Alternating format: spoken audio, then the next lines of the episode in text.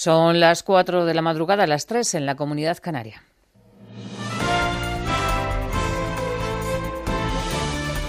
Noticias en Onda Cero.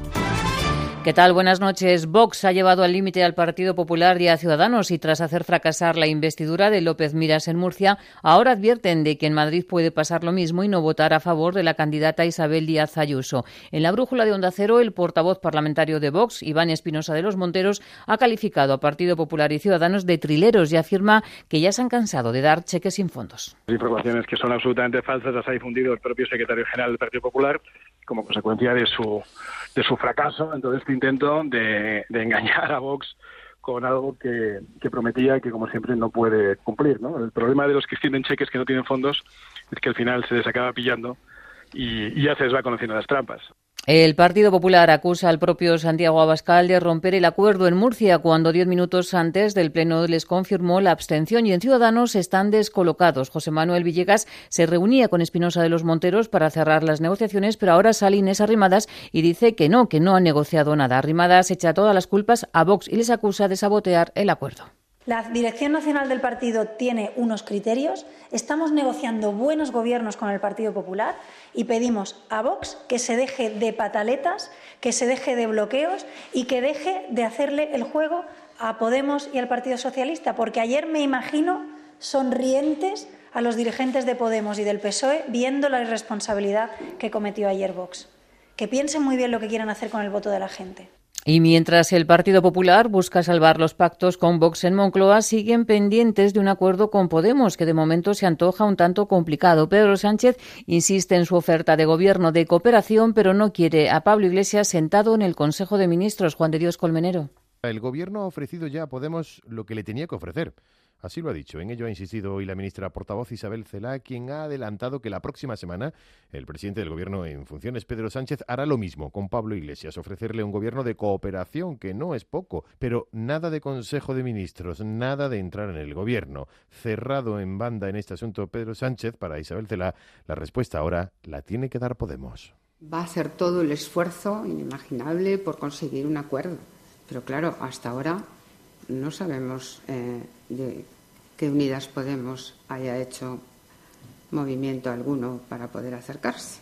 A Ciudadanos y al Partido Popular le vuelve a decir Isabel Cela que se abstenga a cambio de nada, por lealtad, ha dicho. Y sobre la desafección a los políticos, que se ha convertido ya en el segundo problema de los españoles según el CIS, eso es algo, según la portavoz del Gobierno, que quien menos culpa tiene es el PSOE y el gobierno de Sánchez. De la política también es noticia que en Barcelona el Partido Socialista ha cerrado un acuerdo con el partido de Puigdemont, con Jusper Cataluña, para gobernar juntos la Diputación de Barcelona. La presidenta de la Diputación va a ser antes, bueno, cuando se ratifique, Nuria Marín, que es la actual alcaldesa de Hospitalet. Y sepan también que hoy al grito de ni un paso atrás, el orgullo va a recorrer las calles de Madrid, donde se espera reunir miles de personas. Unas 1.600 agentes de policía van a velar por la seguridad. Juan Jimeno. El foco está puesto en la manifestación del orgullo gay y el desfile de carrozas, aunque la música no parará. Jimena Sariñana, Nauya, Lazowi o Alexia son algunas de las voces que sonarán por las principales calles de la capital. El domingo la fiesta se concentrará únicamente en Plaza del Rey y en la Puerta de Alcalá y la clausura del festival será a las once y media de la noche, no sin antes poder disfrutar de más actuaciones como las de Lorena Castell, Alba Reche, Conchita o Elefantes. En tenis, en Wimbledon, tenemos ya a Verdasco y a Bautista que avanzan a octavos y hoy Rafa Nadal se enfrenta al francés Songa. Y en el Eurobasket, la selección española se enfrenta en semifinales a Serbia. Las de Lucas Mondelo llegan al penúltimo escalón del torneo sin haber perdido un solo partido y mostrando su mejor baloncesto en el decisivo cruce de cuartos ante Rusia. Ahora Serbia se cruza en el camino de España por la final y Laia Palau dice que el partido va a ser complicado. Complicado. A ver, es un es un equipo mm, que sabe jugar, son serbias, saben, tienen mucho instinto, saben competir, eh, estarán arropadas por estas 10.000 o 20.000, no sé cuánta gente cabe en este Belgrado Arena, que es enorme. Más noticias en Onda Cero cuando sean las 5 de la mañana, las 4 en la Comunidad Canaria y toda la información la vamos actualizando en nuestra página web ondacero.es. Síguenos por internet en ondacero.es.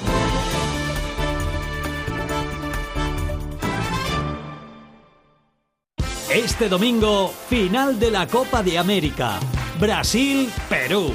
Desde el estadio de Maracaná, los brasileños buscan su novena corona continental. Los peruanos, 44 años después, lucharán por su tercer título de la Copa de América. Este domingo desde las 10 menos cuarto de la noche, final de la Copa de América, con Paco Reyes, Alfredo Martínez, Ángel Capa, Pedro Riesco, Raúl García de Loza, Mr. Chip y todo el equipo de Radio Estadio. Te mereces esta radio. Onda Cero, tu radio. En Onda Cero, quédate con lo mejor. Rocío Santos. El equipo de este programa, que componen 150 personas, pone aquí el guion, optimista el guionista, pues lleva todo el peso de la temporada encima de sus hombros, ya le empieza a pasar factura. Quien no tiene vacaciones de lujo es porque no quiere. ¿Saben qué está arrasando este verano? Atención. El yate para pobres. Mira que nos gusta lanzarnos a la calle cuando llega el buen tiempo y sentarnos en una terraza. El terraceo por Bilbao lo han puesto a prueba de decibelios por primera vez con 8 sonómetros en una de las calles más concurridas de Bilbao. El frigo dedo, el Drácula, el frigopié, el calipo, todo esto ha salido de la cabeza de Joan Viñalonga. Y de un equipo, ¿eh? esto también, mucha gente ha trabajado en esto. ¿eh? Mucha gente pequeña en lugares pequeños haciendo cosas pequeñas, pues puede cambiar el mundo, que es un poco la filosofía de esta fundación que se llama No Costers, que son altos ejecutivos de empresas muy importantes, pero que también quieren ser activistas de un mundo mejor. Y esta noche en nuestros encuentros cercanos eh, todo va a estallar en mil pedazos. Mil pedazos de mi corazón. Cristina Rosenbinge. Muy buenas, ¿qué tal? Hola, ¿qué tal? ¿Cómo estás?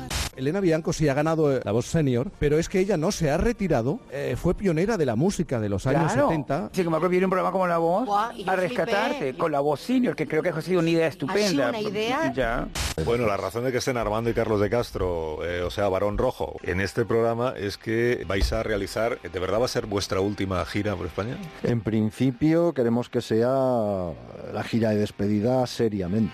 Aquí tenemos al señor Calvo. Buenas tardes, señor Calvo. Buenas tardes. Al señor Ambrosi. Buenas tardes, señor Ambrosi. Hola, buenas tardes. Ellos son simplemente los Javis. Oh, Oye, te ha salido muy azafata el 1, 2, 3. ¿A que sí? El universo se está expandiendo y a consecuencia de ello, las galaxias se alejan unas de otras como si las arrastrara una corriente invisible. Lo que no es tan conocido, porque se descubrió hace apenas 20 años, es que la expansión se está acelerando y los científicos están todavía intentando entender por qué. Alberto Aparici, buenas noches. Hola, hola Juanra, muy buenas noches. Digo uno de los sucesos más enigmáticos de la historia de la humanidad y no exagero porque lo es. Es la muerte hace más de medio siglo de nueve excursionistas en el Paso de Adlov. Es un tema que vamos a conocer eh, aquí en Cosas del Pasado con Laura Falcolara. José Luis Gil, muy buenos días. Muy buenos días, ¿qué tal? ¿Cómo estáis? Bueno, que has acompañado a Bus durante tantos años, ¿eh? que es como de la familia. Se saben todos tus diálogos, que lo sepas. que ha sido un viaje de casi 25 años. Seleccionador nacional sub-21 y campeón de Europa, medalla al cuello y traje todavía impoluto. Mister Luis de la Fuente, ¿qué tal? Muy buenas noches. Hola, buenas noches. Enhorabuena, enhorabuena. Pues muchas gracias, muchas gracias porque estamos felices, muy contentos, eh, bueno, satisfechos, plenos, pletóricos de todo. Una semana de reivindicación, de celebración, pero fundamentalmente de reivindicación, porque me gustaría recordar que en España, cuatro de cada diez personas del colectivo LGTB han sufrido una agresión en su entorno más cercano. Y es que el número de agresiones y vejaciones ha aumentado un 7% en lo que llevamos de años. Y si tiramos de la manta nos encontramos que hace 40 años un policía llamado Silvestre Romero fue acusado de ser agente doble de la KGB. Se reincorpora a este programa después de haber estado filmando su última película. Vale. Leo Harlem, Hombre, buenos ¿qué días. Dos Leo. meses, Ibero, dos meses. Oye, te hemos Echado de menos. muchísimo de menos.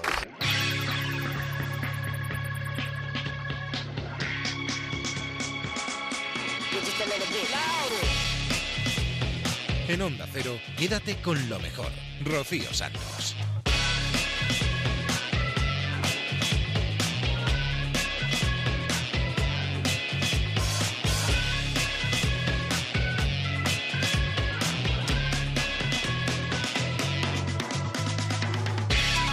Hola, ¿qué tal? Muy buenas noches a todos. Bienvenidos a Quédate con lo mejor. Este es el programa en el que intentamos resumir todo lo bueno que sucede en Onda Cero en los últimos días. Tenemos un par de horas para repasar entrevistas, reportajes, información, un poquito de música. Si te apetece quedarte con nosotros, te aseguro que te lo vas a pasar fenomenal.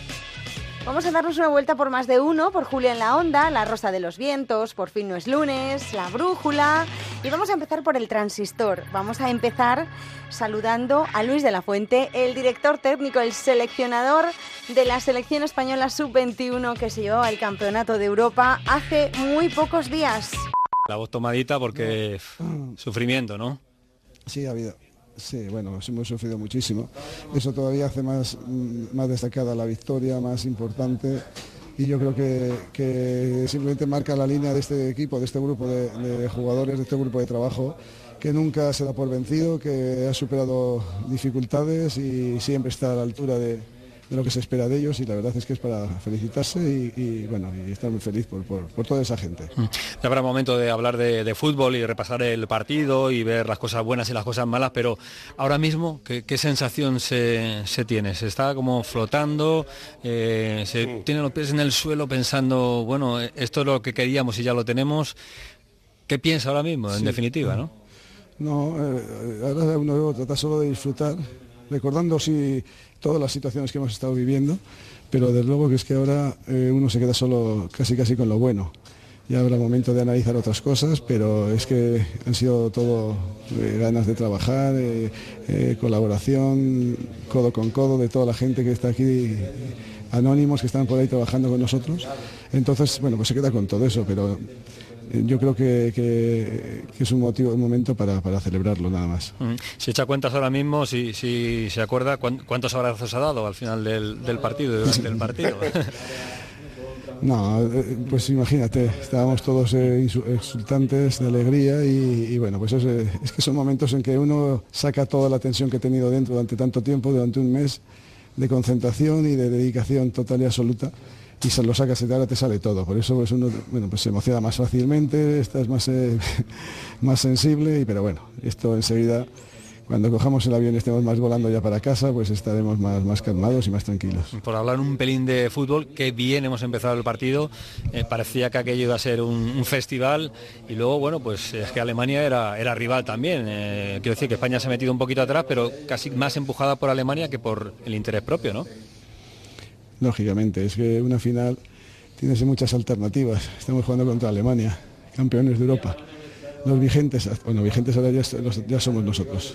Pero, Créetelo, créetelo, créetelo. pero la verdad que, que es normal. Es decir, que hemos intentado llevar la iniciativa del juego, los esos primeros 20 minutos han sido fantásticos, pero luego han tenido ellos también su iniciativa, nosotros en el cansancio, y luego al final también hemos podido sentenciar con dos o tres, eh, un par de goles más, que ellos también han tenido alguna oportunidad. Pero bueno, estamos felices. Yo creo que la lectura es, no es positiva, vamos, es, es fantástica por, por conseguir un título de esta, de esta manera, como se ha conseguido. El honor de la última pregunta para Pereiro, la última de momento, ¿eh? por, por- por este programa. Bueno, la última. bueno, Eso es porque le vamos a seguir viendo mucho tiempo. Eh, ¿Qué es lo primero que has pensado en cuanto ha pitado el árbitro? Que nos hemos empujado a pitar ya porque le hemos pasado mal hasta el último segundo. ¿Qué has pensado? Lo primero en la cabeza. No, pues eh, sobre todo yo me, acuerdo de la gente eh, que ha estado con nosotros sufriendo, gente que se ha sacrificado por nosotros, toda la familia, los amigos.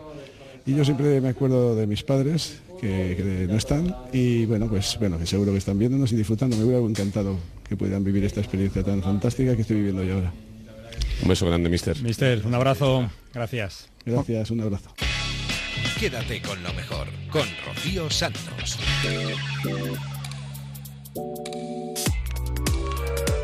Muchísimas felicidades a nuestra selección sub-21 y al seleccionador, por supuesto, a Luis de la Fuente por ese trofeazo que se han traído a casa ya. Nos vamos a la brújula de la ciencia. Con Alberto Aparici analizamos por qué el universo se está expandiendo. Las galaxias se van alejando unas de las otras a medida que va transcurriendo el tiempo, como si la arrastrara una corriente invisible. Lo que sabemos es que esta expansión, además, se está acelerando, pero no sabemos cuáles son las razones.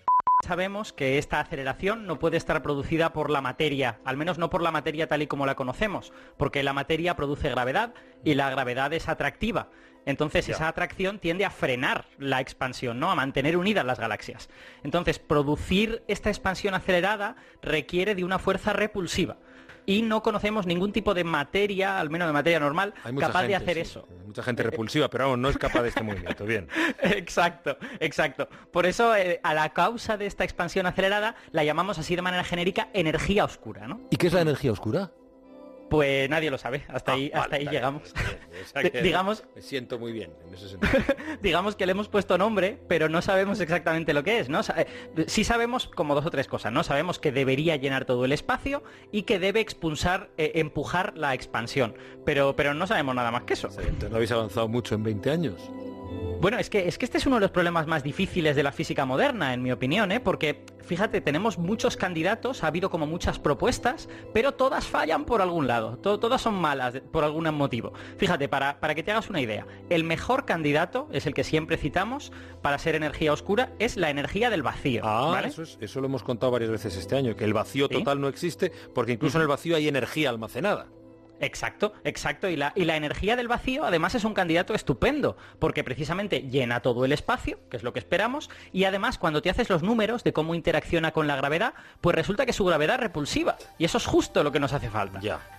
Pero tiene un pequeñito problema, que, que es que nos da un poquito demasiada repulsión, ¿vale? De hecho, nos da como 10 elevado a 120 veces. Eso, eso para los que no manejan esto es un 1 seguido de 120 ceros. De, de hecho, esta es la mayor discrepancia de la historia de la física entre un cálculo y un experimento. O sea, que entonces la energía del vacío va a ser que no. Pues, pues más bien, a no ser que realmente no sepamos hacer el cálculo, y eso es posible, ¿vale? Eh, pues yo creo que hay que dejarla como a un ladito. Por eso es muy interesante un artículo que acaba de salir hace unos días en la revista Physical Review Letters y que propone una idea que es completamente diferente, que sería la siguiente, que la energía oscura en realidad es el resultado de que aparezca energía de la nada, de que, que aparezca ahí de repente. ¿Por qué me complicas tanto las cosas? No puede ser, todos aprendemos en la escuela que la energía no se crea ni se destruye, sino que se transforma. Bueno, pues eh, precisamente la idea de estos autores es que esa afirmación sería casi verdad. Pero, pero no del todo verdad, ¿vale? Que, que digamos que la energía se conserva, salvo muy pequeñitas cantidades, de manera que en nuestra vida diaria no nos daríamos cuenta nunca, nu- nunca nos daríamos cuenta de que está apareciendo, pero cuando cogemos un pedazo enorme de universo, para ver la energía oscura te hacen falta como 500 millones de años luz, ¿vale? Pues ahí de repente aparecería esta fantasmal energía, esta energía oscura que nadie sabe lo que es, ¿no? Oye, ¿y los autores del artículo que dices, eh, eh, Alberto, dicen algo de por qué puede aparecer la energía así de la nada? Bueno, la verdad, la verdad es que ellos tratan de no casarse con nadie, ellos dan este mecanismo de si aparece energía de la nada podemos hacer esto y, y proponen varias opciones, pero hay una de ellas que a mí me ha parecido súper estimulante y súper bonita. De hecho, acaban de publicarla en un artículo diferente de lo, de lo interesante que es, que es la posibilidad de que el espacio-tiempo esté pixelado. Pixe- pixelado el espacio-tiempo, como las... Bueno, ¿qué eso qué quiere decir?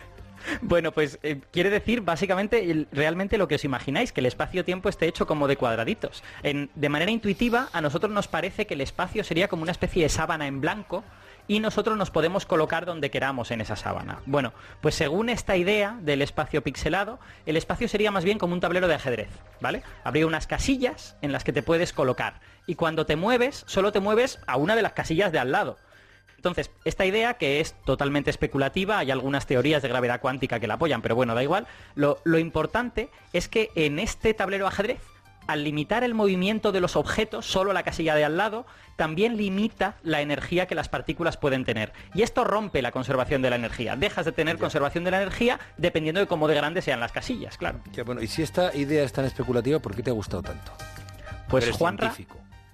Juanra, porque es que en este artículo consiguen la cantidad justa de energía oscura. Ni se pasan ni se quedan cortos. Nada de discrepancias gigantescas, ni todas estas cosas, ni, ni, ni han de ajustar muchísimo cosas. Simplemente a partir del tamaño que se supone que deberían tener esos píxeles, muy muy chiquitines, claro, para que no veamos nada, eh, a partir de algo tan bonito como la estructura microscópica del espacio-tiempo, sacan la energía oscura. Y yo, yo creo que la idea que nos debemos llevar a casa es que no sabemos si esto será lo que ha elegido la naturaleza, ¿vale? Es una idea preliminar que se ha puesto en un artículo, pero sí nos podemos quedar con el mensaje de que tal vez las respuestas a las cosas más grandes, como la expansión del universo, pues a veces resulta que está en las cosas más pequeñas, en, en el- la estructura microscópica del espacio. Alberto Parisi, muchas gracias. Un abrazo, Juanra. Rocío Santos, quédate con lo mejor.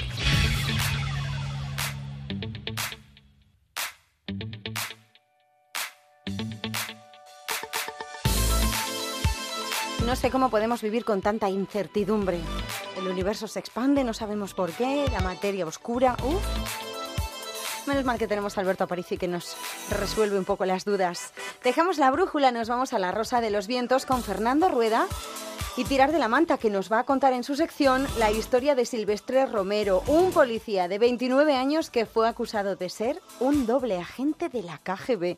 Hace exactamente eso, 40 años. Silvestre Romero era un policía de 29 años destinado en la madrileña comisaría de Tetuán. Vladimir Efremenkov, cónsul de la embajada rusa, se pasó por allí para denunciar un robo. Se encontró con un atento y simpático Romero, con quien congenió y al que en las siguientes semanas se pasó a ver con el pretexto de saber cómo iba su denuncia. Un día salieron a tomar café, luego repitieron y el policía se dio cuenta de que el ruso estaba procediendo a un acercamiento para captarle. Se lo notificó al jefe de la brigada de información, que le animó a seguirle el rollo y le enseñó cómo mostrar un perfil interesante para convertirse en colaborador. No trabajó por dinero, pero sí aceptó que Fremenkov le ayudara a pagar algunos gastos en lo que era su formación al margen de la policía, como periodista. Unos meses después, a Romero le dieron un destino en la brigada de información para aumentar el interés del ruso, que estableció contactos clandestinos para que nadie le descubriera en hoteles y restaurantes en los que siempre había dos posibles salidas por si necesitaban escapar. El miembro del KGB fue aumentando la calidad de la información que solicitaba.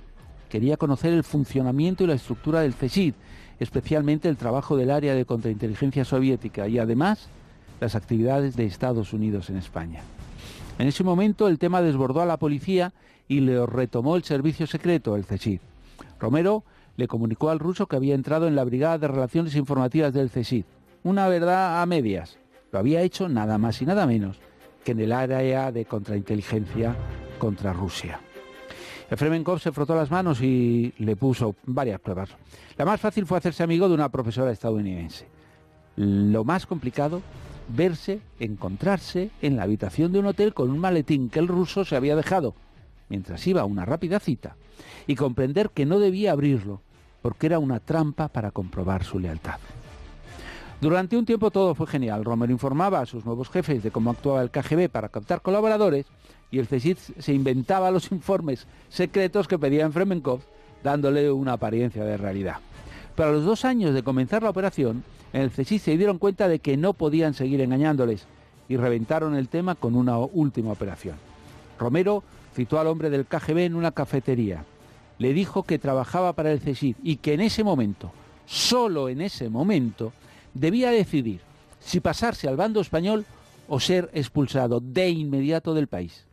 El espía, sorprendido, nervioso, no pensó que había sido engañado durante dos largos años.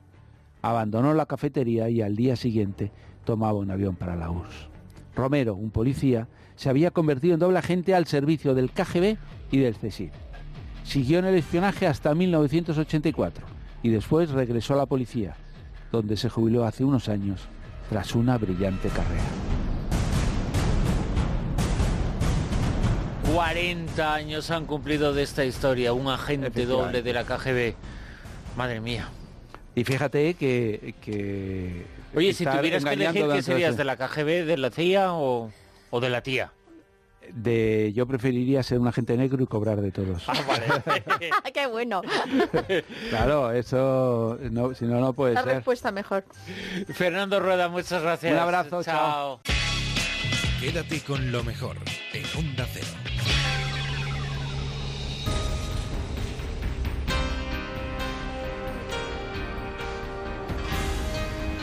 Es una de nuestras secciones favoritas, la que tiene Laura Falcolara en La Rosa de los Vientos, Ecos del Pasado. Siempre habla de misterio, de casos sin resolver, de fenómenos paranormales.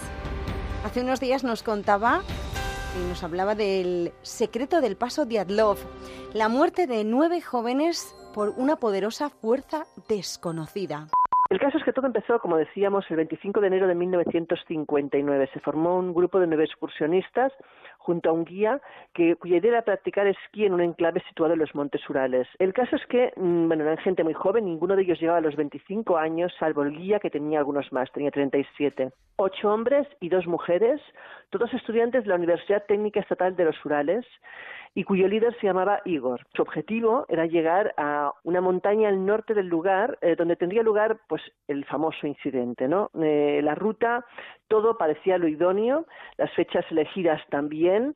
Eh, era una ruta complicada, sí, una de categoría 3, como la llaman los, los que suelen practicar alpinismo y excursionismo de alta montaña, pero aún así no era la primera vez que ese grupo hacía rutas similares, era gente experimentada, no tendría por qué haber ninguna complicación rara.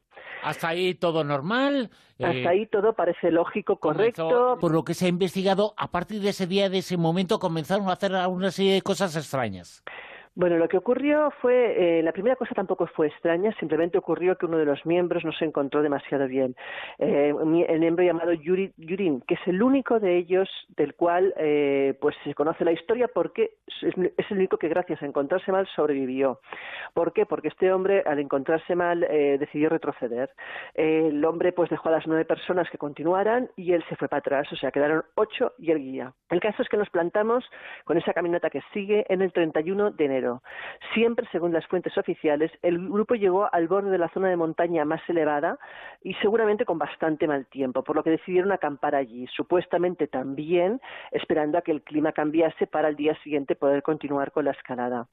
El día siguiente era 1 de febrero, para ser exactos. Eh, el equipo parte eh, con dirección al lado opuesto de la montaña. El tiempo, según cuentan, empeora, nieva y cada vez es más difícil eh, ver la zona y poderse guiar correctamente. Los excursionistas se pierden y se desvían hacia el oeste, llegando a la cara superior de la montaña Colat. El caso es que, bueno, cuando se ven perdidos, y ven que el tiempo no acompaña, deciden que lo mejor es acampar, que es lo más inteligente, Mm. y no continuar ruta hasta el día siguiente. Pero, evidentemente, nunca salieron de allí. Diatlov, que era el, líder del grupo, eh, acordó enviar un telegrama al club deportivo al que, pertenecían una vez regresaran, pues un poco explicando la situación y cómo estaban y tal. Según los cálculos de, de este chico, esto sería máximo el 12 de febrero. Transcurridos varios días después de esta fecha, el 20 de febrero es cuando los familiares dan la voz de alarma. Se inicia entonces la búsqueda de los excursionistas con varios grupos de, de rescates de forma simultánea. Más, más tarde se sumaron hasta las fuerzas del ejército y la policía con aviones y helicópteros. O sea que la situación la verdad es que se complicó y duró bastante tiempo. El caso es que el 26 de febrero la búsqueda de sus primeros frutos encuentran el campamento abandonado el primero eh, y en el escenario eh, ven una tienda en bastante mal estado ven que está medio derribada, cubierta por nieve y que también está vacía que todas las pertenencias, los zapatos del grupo no estaban allí. Los investigadores dijeron que la tienda tenía indicios de que había sido cortada o desgarrada desde el interior, cosa realmente extraña porque claro, si tú piensas que al grupo le ha pasado algo, es más fácil pensar que han sido atacados desde el exterior por un animal, por lo que fuera. Pues no, parece que huían del propio interior de la tienda, ¿no? Eh, el caso es que se encontraron eh, ocho o nueve pares de huellas que llevaban hasta un bosque cercano, momento en que ya les pierden absolutamente la pista. Allí encuentran junto a un árbol lo que parece ser los restos de una hoguera y dos de los primeros cadáveres, ambos tan solo en ropa interior y descalzos. En el árbol que está ahí colindante encuentran restos de sangre y determinan que ambos excursionistas habían intentado trepar al árbol. La búsqueda continúa y encuentra más adelante otros tres cadáveres en la misma zona, en un espacio aproximado de unos 600 metros de ese mismo árbol. Uno de ellos es el líder, precisamente el que da nombre al incidente. ¿no? El líder tiene una rama en la mano y está en una postura que parece que se esté defendiendo o protegiendo de, algo. Otro de los cadáveres tiene una fisura en el cráneo, quizás por un golpe, pero en cualquier caso la, la muerte no fue por el golpe, fue por hipotermia. El tercer cadáver era de una de las chicas y en este caso la investigación detalla que el cuerpo eh, tiene un tono corporal extraño, sin dar más explicaciones, pero ya suena bastante raro también. La hipótesis que sugiere, pues que los tres trataban de volver a la tienda de campaña tras huir de algo inesperado. Pasaron dos meses hasta que dieron con los otros cuatro cuerpos. Estos cuatro estaban vestidos, aunque la ropa que llevaban era suya, pertenecía a otros. O sea, bueno, también una cosa extrañísima. También encuentran una cámara en el cuello de uno de los excursionistas, aunque la investigación oficial concluye que la película que había dentro de la cámara está dañada y eh, que solamente eh, podían haber rescatado alguna foto. En la investigación judicial se concluye que, los, que, la muerte era hipotermia, pero en cambio los cuatro cuerpos posteriores que se encuentran hacen dudar sobre también eh, otras de las primeras conclusiones a las que habían llegado. El caso es que uno de los doctores que investiga eh, a fondo todo el caso Dice que hay tres de ellos que tienen lesiones que también podrían haber sido mortales. Uno tiene importantes daños en el cráneo, a una de las chicas le falta una costilla, la lengua y tiene fracturado el cuello, además de encontrarse altos índices de radioactividad en la ropa. Al tercero le encuentran fracturas en el pecho, le faltan dientes. En líneas generales todos presentan lesiones que pueden llegar a ser mortales, aunque algunos, como hemos dicho, murieron de hipotermia. Aunque hay un matiz, se trata de lesiones en su mayoría internas y en cualquier caso no parece haber existido una pelea o una lucha física, sino huida de algo imprevisto. Digo, sigue siendo un caso que todavía no tiene una solución eh, clara y se plantearon muchísimas, o sea, se habló incluso de, de, del Yeti, se habló de eso, de las tribus estas indígenas, se hablaron incluso de temas de quizás de algo militar con radiaciones que los sorprendió, que, que se metieron en un sitio donde no debían meterse. Se habló absolutamente de 50.000 hipótesis, pero ninguna ha podido ser ni probada, ni demostrada, ni tampoco mm, eh, derrocada. O sea, todas esas hipótesis siguen a día de hoy abiertas. Quédate con lo mejor, con Rocío Santos. Apreté los dientes, dije que me iría.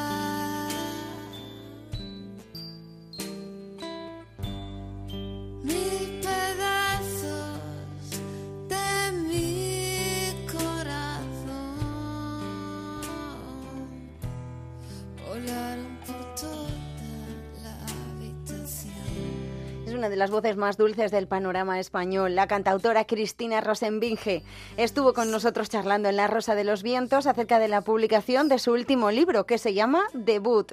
Hoy vamos a hablar de tu nuevo libro, Debut. Sí, efectivamente. Bueno, tú eh, hablas eh, mucho sobre eso y luego lo contamos, ¿no? Si las eh, letras en las canciones son poesía, no son poesía, si tiene que ver la música, si son algo más que puedo más eh, con música, eh, son algo más, ¿no? También.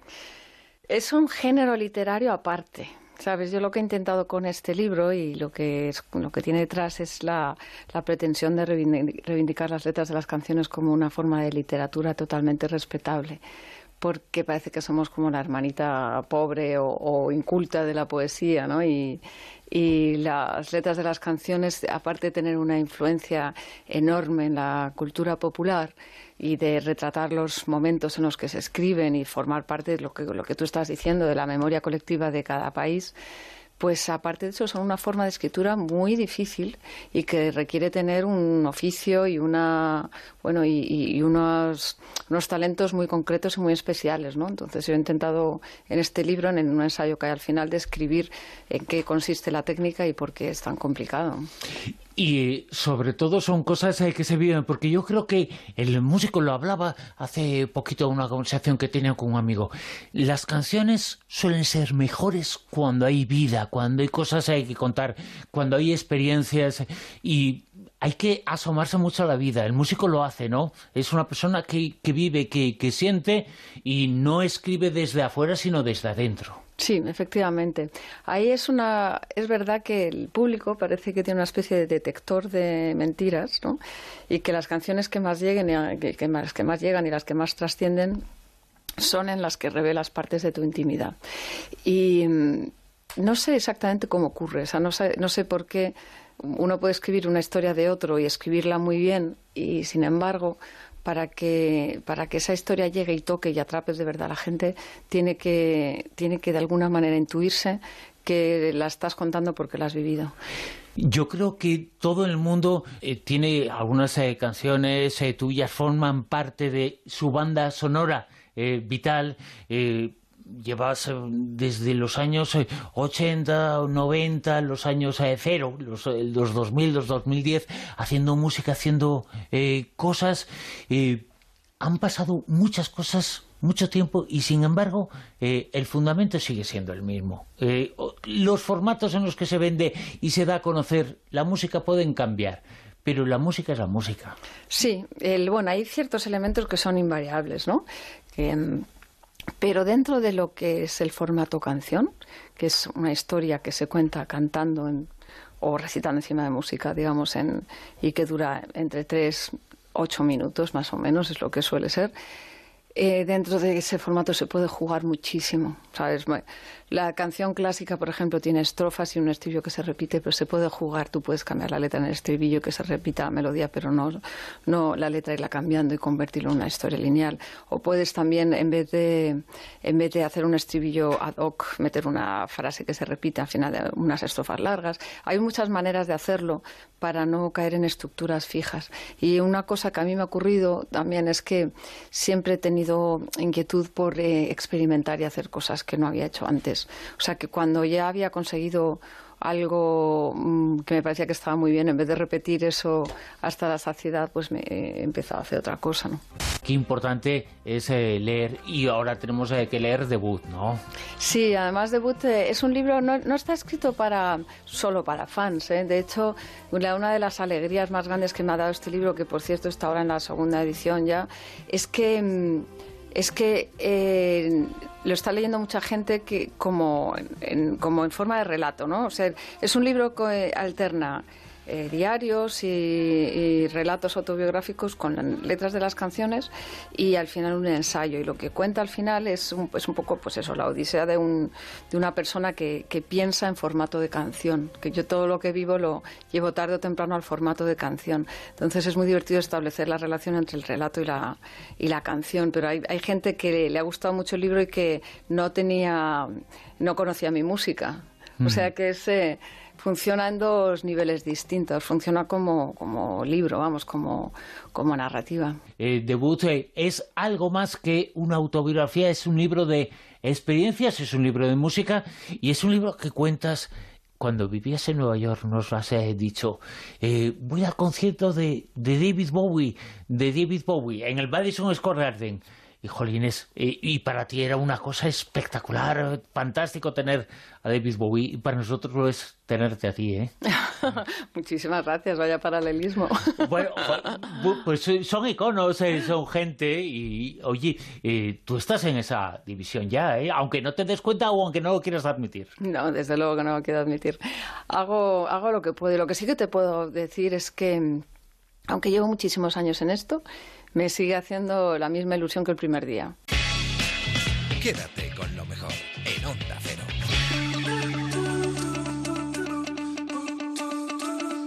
Ahora nos vamos a ir hasta por fin no es lunes, después de la Rosa de los Vientos. Supongo que a nadie le cae de sorpresa que nos digan que somos un país ruidoso. Nos gusta mucho armar follón, hablar alto, cantar, gritar y en verano más porque salimos a las terrazas. Bueno, salimos a las terrazas también en invierno, pero pero en verano parece como que nos desinhibimos un poco más. Y ese ruido pues es muy molesto para los vecinos que viven en los barrios, en las zonas donde hay terrazas, donde uno sale a tomar algo por las noches. En Bilbao han colocado ocho sonómetros en la calle Ledesma para controlar el volumen del bullicio, para controlar ese exceso. Nosotros desde Por fin no es lunes hemos hablado con el concejal de Sostenibilidad y Movilidad, Alfonso Gil. Alfonso, buenos días. Buenos días. ¿Cuánto tiempo llevan funcionando estos ocho sonómetros? Pues desde el viernes empezó la iniciativa, luego la vamos a tener jueves, viernes y sábado, que es el momento donde se concentra un mayor volumen de gente y están desde las 11 de la noche hasta las 4 de la madrugada sabiendo y teniendo claro que donde tenemos un pico más alto es desde las 11 hasta la una y media. Desde las 11 hasta la una y media. ¿Y habéis puesto, dónde habéis puesto el límite de control? Mira, hemos puesto en 83 decibelios haciendo unas pruebas precedentes y es donde hemos visto que se puede conculcar el lógico derecho al descanso de los vecinos y vecinas que están eh, alrededor de estas calles, ¿no? Entonces lo que hemos hecho es poner ocho sonómetros con un vinilo en el suelo y cuando ese pico de 83 decibelios se traspasa a aproximadamente entre 5 y 10 segundos, sale un luminoso sobre el vinilo que eh, nos eh, indica que estamos sobrepasando los límites lógicos para poder dejar descansar al vecino. O sea, de momento es una señal. Pero Sí, el que- ayuntamiento piensa ir más allá. Bueno, de momento lo que queremos hacer es, eh, a través de la pedagogía, Jaime, Sí. eh, buscar eso que nosotros llamamos el ocio acústicamente responsable. Creemos que es eh, innegociable el derecho al descanso, hay vecinos que quieren descansar y también somos conscientes de que tú lo has dicho muy bien en la presentación, en España. Vivimos mucho en la calle, en Euskadi mm, muchísimo, en Bilbao la gente conquista la calle, con este cambio que está habiendo en, en el tiempo, pues la gente sale, disfruta y tiene que ser consciente de que uno puede disfrutar del espacio público compartido sin tener que pegar gritos, cosa que por otra parte los hosteleros, que han sido gran eh, grandes impulsores de esta iniciativa ya hacían, ¿eh? porque cuando ven un cliente que grita salen y le advierten. Bueno, aquí lo que hace el ayuntamiento es echar una mano para que esta disyuntiva entre derecho al descanso y derecho a disfrutar de la calle pues sea razonable. ¿no? O, o sea, los hosteleros de la calle Ledesma lo han entendido perfectamente. Sí, bueno, fíjate, han puesto carteles, eh, los eh, camareros que tienen llevan unas camisetas en las que indican la iniciativa. Eh, ha habido una implicación absoluta. Yo creo que los tres eh, sectores, que es decir, vecinos, hosteleros y ayuntamiento en este caso, hemos trabajado en la misma dirección y lo que pretendemos es primero hacer pedagogía y si sale bien la iniciativa, vamos a hacer la prueba en todo el mes de julio, trasladarla al conjunto de la ciudad. Porque lo habitual es que se personara una patrulla de la policía local y multara. Es, lo- es- es lo que tradicionalmente vivimos en, en todos los municipios de- del país, ¿no? Sí, más que multar advierten, pero es verdad que yo creo que tenemos que dar instrumentos que a la gente le orienten, ¿no? Muchas veces, efectivamente, cualquiera de nosotros, pues estás ya a ciertas horas, has bebido una cerveza y no controlas ya ni el tono de voz. Y fíjate, en Bilbao tenemos un tono de voz muy alto. Entonces, lo que queremos es advertir a la gente. Te puedo decir que en estos tres días, yo estuve el viernes, pero los técnicos que me están siguiendo la iniciativa me dicen que primero la gente se extraña porque sale la denuncia y lógicamente les proyecta encima. Y segundo, mm, en la mayoría de los casos eh, bajan el tono de voz. Lo cual quiere decir que, bueno, si vamos por ahí, vamos bien. Y esta iniciativa se va a extender a otras calles. Sí, la idea es que si funciona, Jaime, no vamos a hacer trampas al solitario. Primero hay que Sí, verla, claro. eh, hay que ver cómo funciona. Y una vez que veamos si ha sido positiva, pues ir yendo a algunas calles donde este conflicto de intereses existe, ¿no? Es verdad que lo tenemos muy mitigado, pero también es cierto que hay sitios donde efectivamente los vecinos se quejan de que hay una alteración de su derecho al descanso. ¿Son habituales las quejas de los vecinos? Bueno, sí, generalmente ya sabes que además el nivel de resistencia varía mucho Sí. en función del número de personas que vivimos en este país. Pero, pero en la medida en la que tiene lógica y hemos hecho mediciones en el conjunto de la ciudad, lógicamente el ayuntamiento va a estar por la tutela del derecho al descanso y el derecho lógico de disfrutar, porque al final lo que no le podemos pedir a la, a la gente es que las ciudades se conviertan en, eh, en llanuras de, de montaña, ¿no? Es decir, hay una realidad. Sí. Eh, el que vive en la ciudad sabe que la ciudad tiene bullicio y sabe que tiene también una serie de ventajas, ¿no? Que son los servicios de proximidad. Bueno, yo creo que lo que tenemos que hacer es contextualizar las cosas y que el ciudadano sepa que su derecho al descanso es incuestionable y lógicamente tiene que convivir con el lógico derecho del disfrute de los ciudadanos y ciudadanas que salen a la calle y, y transitan por ella. Alfonso, ¿me puedes repetir el mensaje visual que perciben los eh, clientes de una terraza si superan el límite marcado? Pues tan sencillo como baja el tono. Baja es un mensaje tan tan sencillo sí. y tan rápido de entender que parece que a día de hoy, eh, por lo que me dicen, ha funcionado. Baja el tono, tómate la caña, pero baja el tono. ¿eh? Sube el codo, Eh, baja sí, el tono, sí, sí, que va a subir tu, tu tono. Eh, bueno, Al- Alfonso Gil, teniente de alcalde y concejal de movilidad y sostenibilidad del Ayuntamiento de Bilbao, me parece muy interesante, ¿eh? porque es un problema serio en la mayoría de ciudades. de- eh, incluso tenemos, eh, fíjate, un, un redactor de este equipo que convive con una terraza y yo creo que está a punto de recurrir al cubo de agua. Un abrazo Pues, grande. Venga, muchísimas gracias, Jaime. Adiós. Quédate con lo mejor, con Rocío Santos. Lo del cubo de agua yo creo que es lo último ya, ¿eh? Pero a veces que hay alguno que se lo merece, que se lo tirásemos... Bueno, igual también nosotros nos lo merecemos alguna vez, que no nos damos cuenta. Seguimos en Por fin no es lunes. En la Semana del Orgullo hemos conocido la historia de Daniel y Rosa. Él es un joven youtuber y ella es una activista feminista y católica. Son dos generaciones diferentes unidas por la lucha de los derechos del colectivo LGTBI. Rosa, eh, Daniel, hay un momento que es la aprobación de, de la ley de matrimonio homosexual, Ajá. la ley de Zapatero, eh, que nos sitúa en, en- en cabeza a nivel mundial. ¿Eh? Es una ley avanzada y que nos pone en primer plano de la lucha por los derechos de- Sí, sí. del colectivo. ¿Pensáis que en los últimos años se ha dado algún tipo de paso atrás? No, yo creo que no. A ver, quiero, quiero decir, la gente sigue casándose. Sí. ¿eh? Y nuestro colectivo sigue casándose. O bien por lo, mm, digamos así, mm, más público. Claro, al principio fue un impacto, que duda cabe. Entonces todo el mundo, ah, pues fulanitos, menganitos, más, más, mm, más modernos, vamos, más modernos, quiero decir, de más mm, renombre o de menos, había esta historia, ¿me entiendes? Pero ahora se sigue igual. Lo que pasa es que se ha normalizado, entre comillas, el hacer este acto de esta manera, sin darle mayor trascendencia por parte nuestra.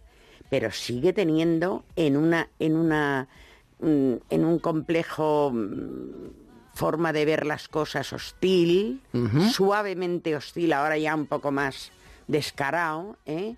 sigue teniendo un, un simbolismo muy grande. Y quería hacer un pequeño paréntesis. Yo tengo una hija trans fantástica, luchadora, activista, y yo estoy encantada con ella. Pero el problema que yo he tenido ha sido que cuando yo me tuve que separar de estos hijos, de alguna manera yo la traicioné. Porque le dije, no te preocupes que yo te voy a venir a, a buscar. Y no volví.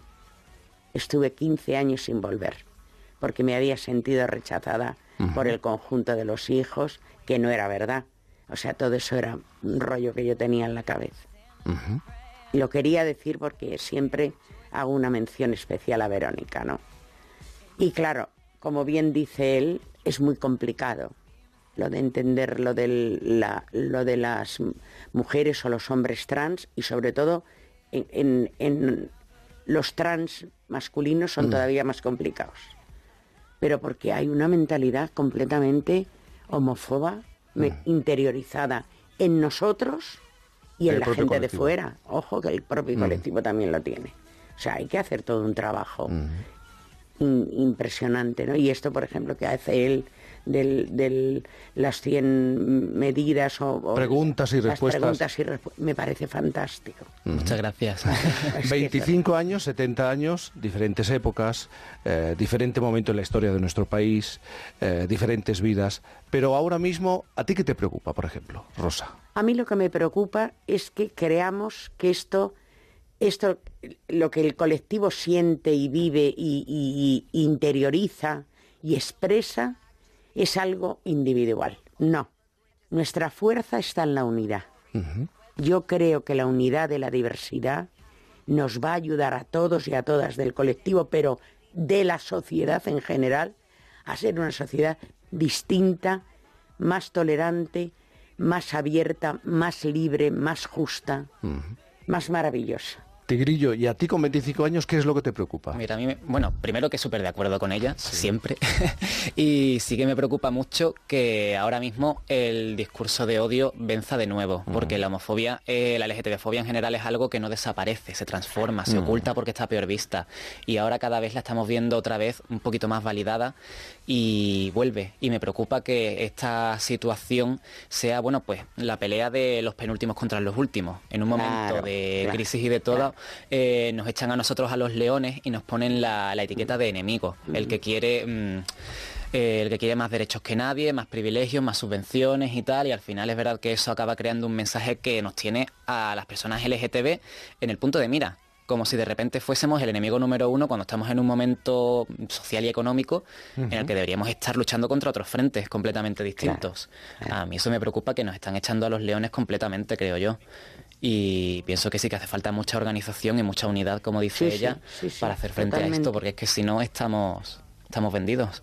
Y a mí me gustaría hacer referencia a los chavales, a los más jóvenes, lo que está pasando en los colegios y en las calles en Ajá, este, en este ajá. momento, Eh, porque se, estamos volviendo a encontrarnos con situaciones, eh, tú lo has dicho muy bien, eh, tal vez se ha ido transformando ese odio, pero ahora estamos en una época en la que se está expresando con muchísima naturalidad con muchísima natura- naturalidad desde algunos sectores. Mensaje a los más jóvenes, a los chavales que ahora tienen 15, 16, 17 años. Que confíen en que no están solos, que las asociaciones y el colectivo como tal estamos con ellos, que nosotros vamos a seguir luchando por tener el espacio que nos corresponde como seres humanos que somos. No somos enfermos, ni somos mm, viciosos, ni somos gente rara a extinguir, no, al contrario, aportamos un valor magnífico de solidaridad con estas personas que no son así porque ellos quieran ser así. A ver, quiero decir, esto no es una ideología, esto no es una ideología, es una esencia de ser. Y por lo tanto, aquí nos van a tener los compañeros. a chavales de 15, 16, 17 años. Que no esperen y se organicen desde ya, que busquen a sus iguales, que busquen a sus hermanos y hermanas de colectivo, que se organicen y luchen, que creen sus asociaciones, ya sea en el instituto para buscar que se les hagan jornadas, eh, que ah, se hagan actividades para concienciar de lo importante que es luchar contra la LGTB-fobia y sobre todo que se busquen entre ellos y entre ellas, porque Claro. yo hasta los 17, 18 años no encontré a gente que era como yo y no, no me daba cuenta de lo solo que había estado hasta ese momento. No me daba cuenta. Y creo que no hay motivo para estar solo cuando somos tantísima gente, muchísima más de lo que se suele pensar. O sea, que se busquen, que ahora mismo con internet está todo muy fácil y si no, en cualquier sitio, que se organicen y que peleen. Daniel y Rosa, es una semana de celebración y sobre todo de reivindicación, ¿eh? de seguir recordando ciertos eh, aspectos y, y una realidad que nos debe interesar a todos. Gracias por estar aquí esta mañana. Gracias, Jaime. Gracias, verdad, gracias. Quédate con lo mejor, con Rocío Santos. Será maravilloso viajar hasta Mallorca sin necesidad de tomar el barco o el avión. Seguro que reconocéis esta voz. Es la de Elena Bianco, que se ha convertido en la ganadora de la primera edición de La Voz Senior de Antena 3. La idea de la voz senior, que es fantástica, que no han entendido muchas personas, es juntar a gente profesional que está todavía actuando y viviendo de la música, buena, de calidad, que no ha tenido la oportunidad de ser famosa, y a gente famosa que ahora no está de actualidad, que es como los el caso de todos mis compañeros y el mío. Los demás no paran de trabajar, o sea, no es que tú te pongas a enfrentarte a un novato. No, no, llevan tantos años como yo. Entonces, esa filosofía es maravillosa. Elena, tenemos que continuar. Ha sido un placer de verdad tenerte aquí con nosotros. Cariño, bueno, quiero dar las gracias a Antena 3, a Boomerang, a Universal por haber hecho este programa fantástico, pero sobre todo una, una explicación más que quiero dar. He cumplido la ilusión de mi vida. Yo no quería morirme sin disfrutar de un macro concierto impresionante ante gente Claro. joven que no tendrían ni idea de lo que era mi carrera. Eso me va a dar la voz en el Within Center el día 11 de julio. ¡Bravo! Entonces, para mí es lo más. Gracias, gracias. Quédate con lo mejor en Onda Cero.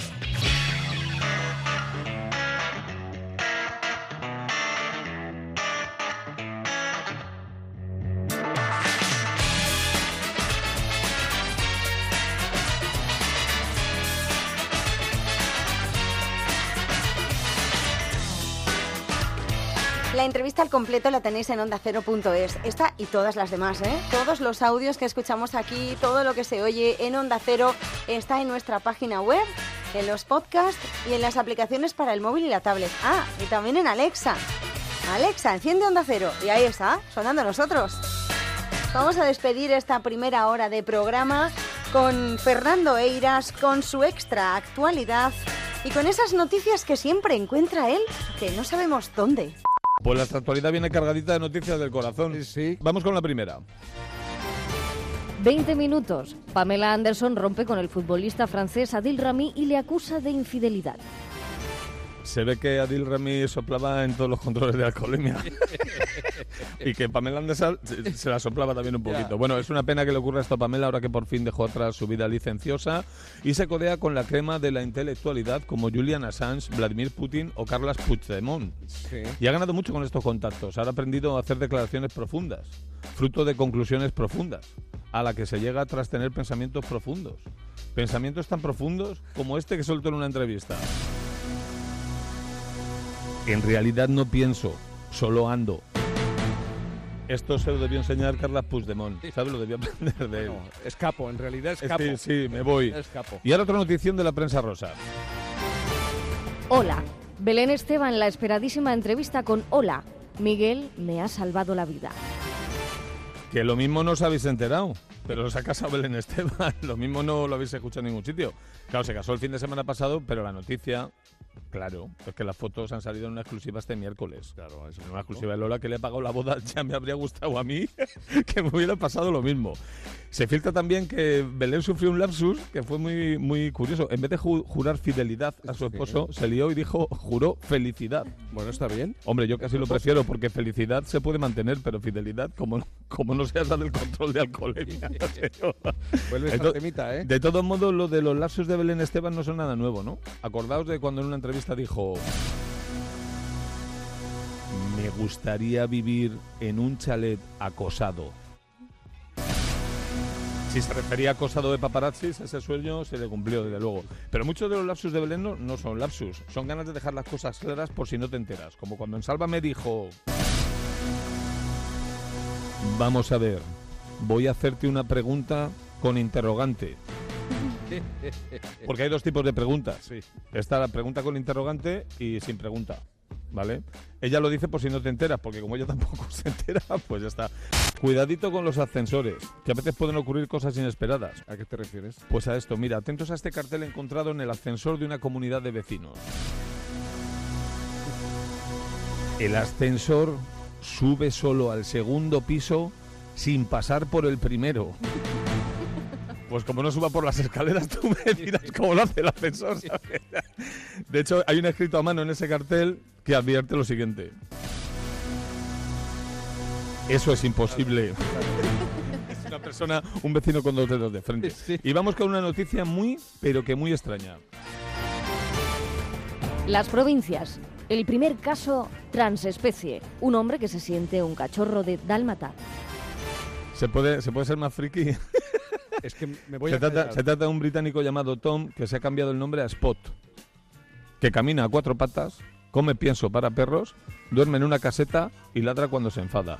Este señor, cachorro, o yo qué sé, acudió a un programa británico de estos de testimonios a contar su caso y, y su exmujer, que le acompañó al programa, dijo sentirse muy unida a él. Ahora jodido, por eso te separaste. ¡Qué cachonda, tía! A llevarse de la exclusiva. Yo cuando escucho estas cosas me acuerdo de una consulta a Yahoo Respuestas de un anónimo, estas cositas de perros. La cosa, claro, va de perros y dice así. Todo esto es real, ¿eh? Mi perro de seis meses está comenzando a hablar.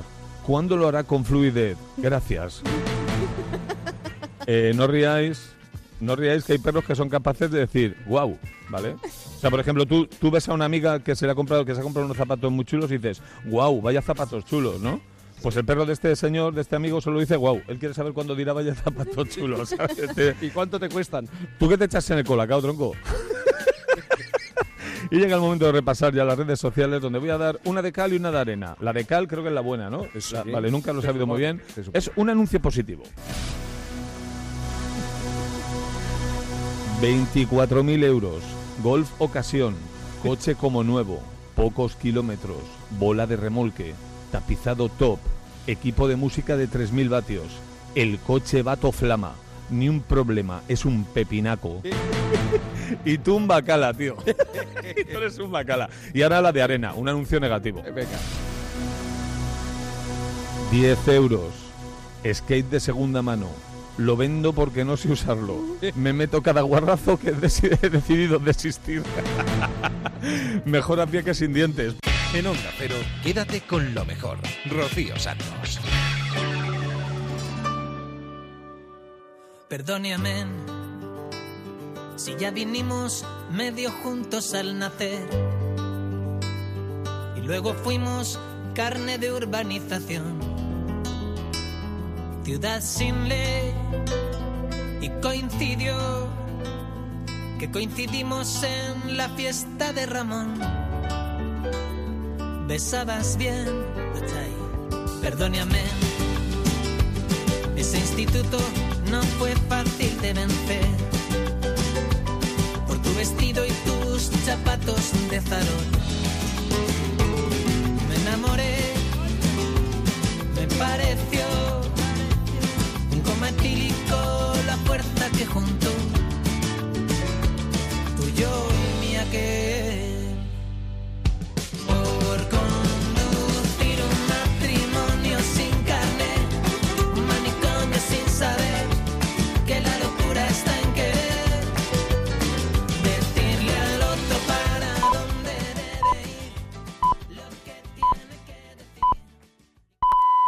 Son las 5 de la mañana, las 4 en la comunidad canaria.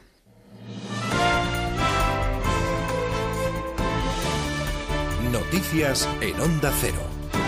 ¿Qué tal? Buenos días. Podemos sigue tensando la cuerda y deja en el aire la investidura de Pedro Sánchez. Sánchez insiste en su oferta de gobierno de cooperación con la presencia de independientes, pero no quiere Iglesias sentado en el Consejo de Ministros. Pablo Iglesias rechaza esta oferta, insiste en un gobierno de coalición y responde a Sánchez que en Podemos todos son independientes de los poderes económicos del IBEX o de las eléctricas. José Ramón Arias. Si Pedro Sánchez quiere buscar independientes en la órbita de Podemos para su gobierno, tiene a todo el partido disponible, porque la formación morada entiende que desde el primero Pablo Iglesias hasta el último de sus dirigentes cumplen con el requisito expresado por el candidato. Para la portavoz Irene Montero, esta es la independencia. Eso en Unidas Podemos somos todos y todas, independientes del IBEX 35, independientes de los poderosos. Precisamente por eso creemos que nuestra participación en un gobierno es importante y por eso queremos negociar un gobierno de forma integral con el Partido Socialista. En Unidas Podemos nos explican por qué Pedro Sánchez tiene tanto interés en acaparar sillones. Creen que todo es una estrategia para ir a una investidura fallida en este mes de julio y presionar tanto a PP como a Ciudadanos con una abstención, aunque creen que al final, en septiembre, el candidato socialista recurrirá a ellos. En Navarra los socialistas están un paso más cerca de gobernar la comunidad. La candidata María Chivite ha llegado a un acuerdo con Podemos, con los nacionalistas de Jeroabay y con Izquierda Unida. No obstante, para lograr la investidura, Chivite va a necesitar que Bildu se abstenga. Jorge Tirapu. Los socialistas navarros han cumplido con el calendario que se habían marcado y han presentado a las puertas de los Sanfermines un acuerdo de gobierno con Geroa y Podemos e Izquierda Esquerra, documento de 70 páginas que llega tras semanas de negociaciones y en el que se incluyen las líneas maestras del futuro ejecutivo e incluso la gestión de los posibles desacuerdos. Tras las fiestas será el turno de negociar la forma del futuro ejecutivo, bien de coalición, tal y como pide Geroa o en solitario. Acuerdo en cualquier caso que para salir adelante necesita de la abstención de Bildu, con quien insiste la líder socialista María Chivite no dialogará. Dice que cada uno sabrá lo que hace. Nosotros hemos hablado con los partidos políticos que queríamos llegar a un acuerdo, con los que tenemos un compromiso para esta legislatura y el resto de formaciones políticas sabrá qué es lo que quiere hacer. Acuerdo de progreso y plural, según los firmantes, que ha puesto en valor la líder de Geroa Bay y presidenta del Gobierno en funciones, Usue Barcos. Que hoy Navarra expresa la capacidad del acuerdo entre diferentes para dar respuesta al conjunto de la ciudadanía. A partir de ahora serán las ejecutivas de los diferentes partidos quienes deberán ratificar el acuerdo. Del exterior es noticia que el presidente de Colombia, Iván Duque, ha pedido que el Tribunal Penal Internacional abra una investigación y juzgue al presidente de Venezuela, Nicolás Maduro, tras conocerse el informe de Naciones Unidas en el que se denuncia el abuso que hacen las fuerzas de seguridad del régimen de Maduro. Sara Fernández. En 2018 se registraron más de 5.500 muertes por resistencia a la autoridad, mientras que durante los primeros cinco meses del presente año otras casi 1.600 personas fueron asesinadas. Bachelet propone la disolución de las fuerzas del Estado acusadas de tratos inhumanos como descargas eléctricas y violencia sexual para obtener confesiones. El informe de la ONU denuncia el uso repetido de fuerza excesiva y letal contra manifestantes. Mi oficina ha documentado también el uso excesivo de la fuerza durante operaciones de seguridad por parte de los cuerpos especiales de acción, con múltiples asesinatos, principalmente de varones jóvenes. Muchos podrían constituir asesinatos extrajudiciales y deben ser investigados, con responsabilidad para sus autores y garantías de que no vuelven a suceder. El exoficial Rafael Acosta fue asesinado mientras se encontraba bajo custodia del Servicio de Inteligencia venezolano. Bachelet pide también que su muerte sea investigada de forma imparcial y transparente. El gobierno de Maduro acusa a la expresidenta de Chile de mostrar una visión distorsionada de la situación de los derechos humanos en Venezuela. En deportes, el Barcelona ha presentado al holandés de Jong un central que ha costado 85 millones de euros, mientras que se complica la llegada de Griezmann. El Atlético de Madrid ha estallado y acusa al Barça de haber faltado el respeto al equipo rojiblanco y a toda su afición. El presidente Bartomeu también deja aparcado el fichaje de Neymar. Un poco para acabar con todo lo que son los medios. Sabemos que Neymar quiere irse del Paris Saint-Germain, lo sabemos. Pero también sabemos que, el Paris Saint-Germain no quiere que Neymar se vaya. Por lo tanto, uh, no hay caso. Y recordarles que este sábado comienza en Bruselas el Tour de Francia. Más noticias en Onda Cero cuando sean las 6 de la mañana, las 5 en la Comunidad Canaria y toda la información la vamos actualizando al minuto en nuestra página web ondacero.es. Si quieres saber más sobre tus mascotas y si quieres divertirte, escucha como el perro y el gato. Empezamos con el concurso. Venga, pues. ¿Me puedes decir el nombre de cinco razas de perro de tamaño pequeño? Chihuahua. Pichón maltés. un Pichón maltés. ¿Cómo has dicho? Ha dicho el berbés. Jesús de Cuenca dice, hace una semana que encontró una perra muy cariñosa y hogareña, pero que ha detectado que no ladra. Pablo Hernández, oye, ¿qué te parece? Puede que sea un perro poco ladrador, pero... Como el perro y el gato, con Carlos Rodríguez. Este fin de semana, el sábado desde las 3 de la tarde y el domingo desde las 4. Ofrecido por Menforsan. Te mereces esta radio. Onda Cero, tu radio.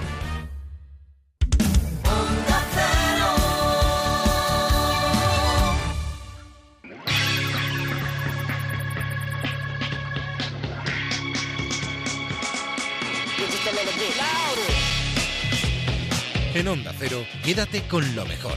Rocío Santos.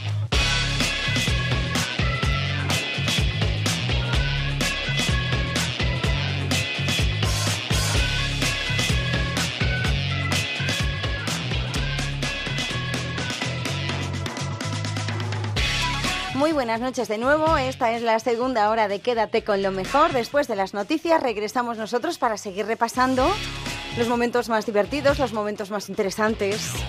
Los buenos momentos que hemos disfrutado en los últimos días aquí en esta casa en Onda Cero, por si te los has perdido o por si quieres volver a escucharlos. Y ya sabes que lo tienes todo también en ondacero.es y en las aplicaciones para el móvil y la tablet. Pero aquí echamos un ratito, pues la mar de entretenido, descubriendo o redescubriendo esas entrevistas, esos reportajes, esa información que en un momento dado se nos ha escapado y ahora nos apetece escucharla. Por ejemplo, yo tenía muchísimas ganas, una cosa que no se lo he contado nunca a nadie, pero fíjate tú como Alsina me ha leído el pensamiento. Yo tenía muchísimas ganas de conocer al fabricante de los helados de nuestra infancia. El frigo dedo, el frigo pie, el Drácula. Bueno, pues aquí lo tenemos, en más de uno. El primer helado, eh, digamos, muy innovador que salió de, de la cabeza del equipo de Joan Viñalonga, ¿cuál fue? Porque, eh, a ver, el el- sector del helado tradicionalmente pues era el, el helado artesanal, el helado de cucurucho, la bola. ¿Cuándo recuerda usted que dijo, vamos a hacer algo verdaderamente diferente a todo lo que había hasta ahora? Bueno, eh, es el Drácula. ¿El Drácula? Sí, sí, sí, el Drácula. Yo empecé a trabajar en el año 76 y si no me falla la memoria, el Drácula lo sacamos en el 77. En aquel momento era un producto así un poco transgresor, ¿no? Te dejaba toda la boca roja, ¿no? Sí, sí, sí. sí.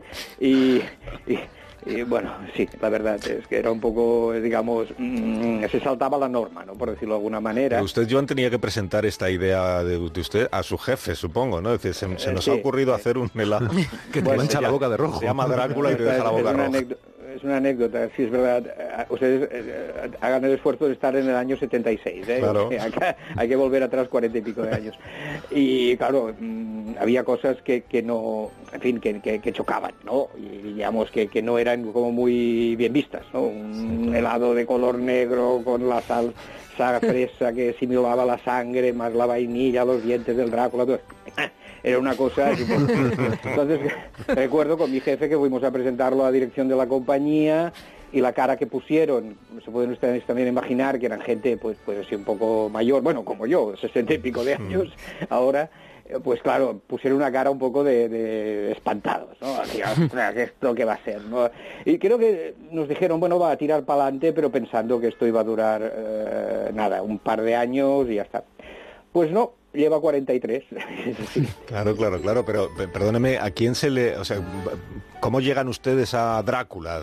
¿Qué, qué- qué idea tenía? Bueno, eh, es, es, la idea- es un poco jugando con todos los elementos de aquel momento de, de- de esto del Drácula, ¿no? La capa negra, la sangre, ¿no? Que es el elemento, bueno, eh, digamos, que, que siempre se comenta, de si chupa la sangre y todas esas cosas. Pero que alguno de ustedes era muy, muy aficionado a, lo- a los vampiros. No, no recuerdo nadie especialmente aficionado a eso, pero sí creo que hubo una época en que, bueno, formaba parte del- de un poquito del paradigma de nuestros juegos, no jugar al Drácula, no sé. Incluso, no sé si se acordará alguien, pero se vendían unos dientes en, en las tiendas de, de- de juguetes que servían para asustar, ¿no? Que te los ponías por encima de los dientes y tal. ¿Se acuerda Ángeles Caballero? que se acuerda de incluso hay chucherías, sigue habiendo chucherías que son una dentadura de Sí, vampiro. Ya había, un- ya había una marioneta, ¿no? En algún programa de estos de televisión. ¿no? Hay una marioneta Conde que era el Conde. Drácula, eso que era... Eh, Conde Bar- Draco, claro. claro. Barrio Sésamo era Sí. eso. Y claro, cuando se idea Drácula, quizá el sabor de lo que es el polo, por decirlo así, pues era un poco lo de menos, ¿no? Porque es casi una operación de marketing maravillosa, ¿no? Por, el, por el momento, ¿no?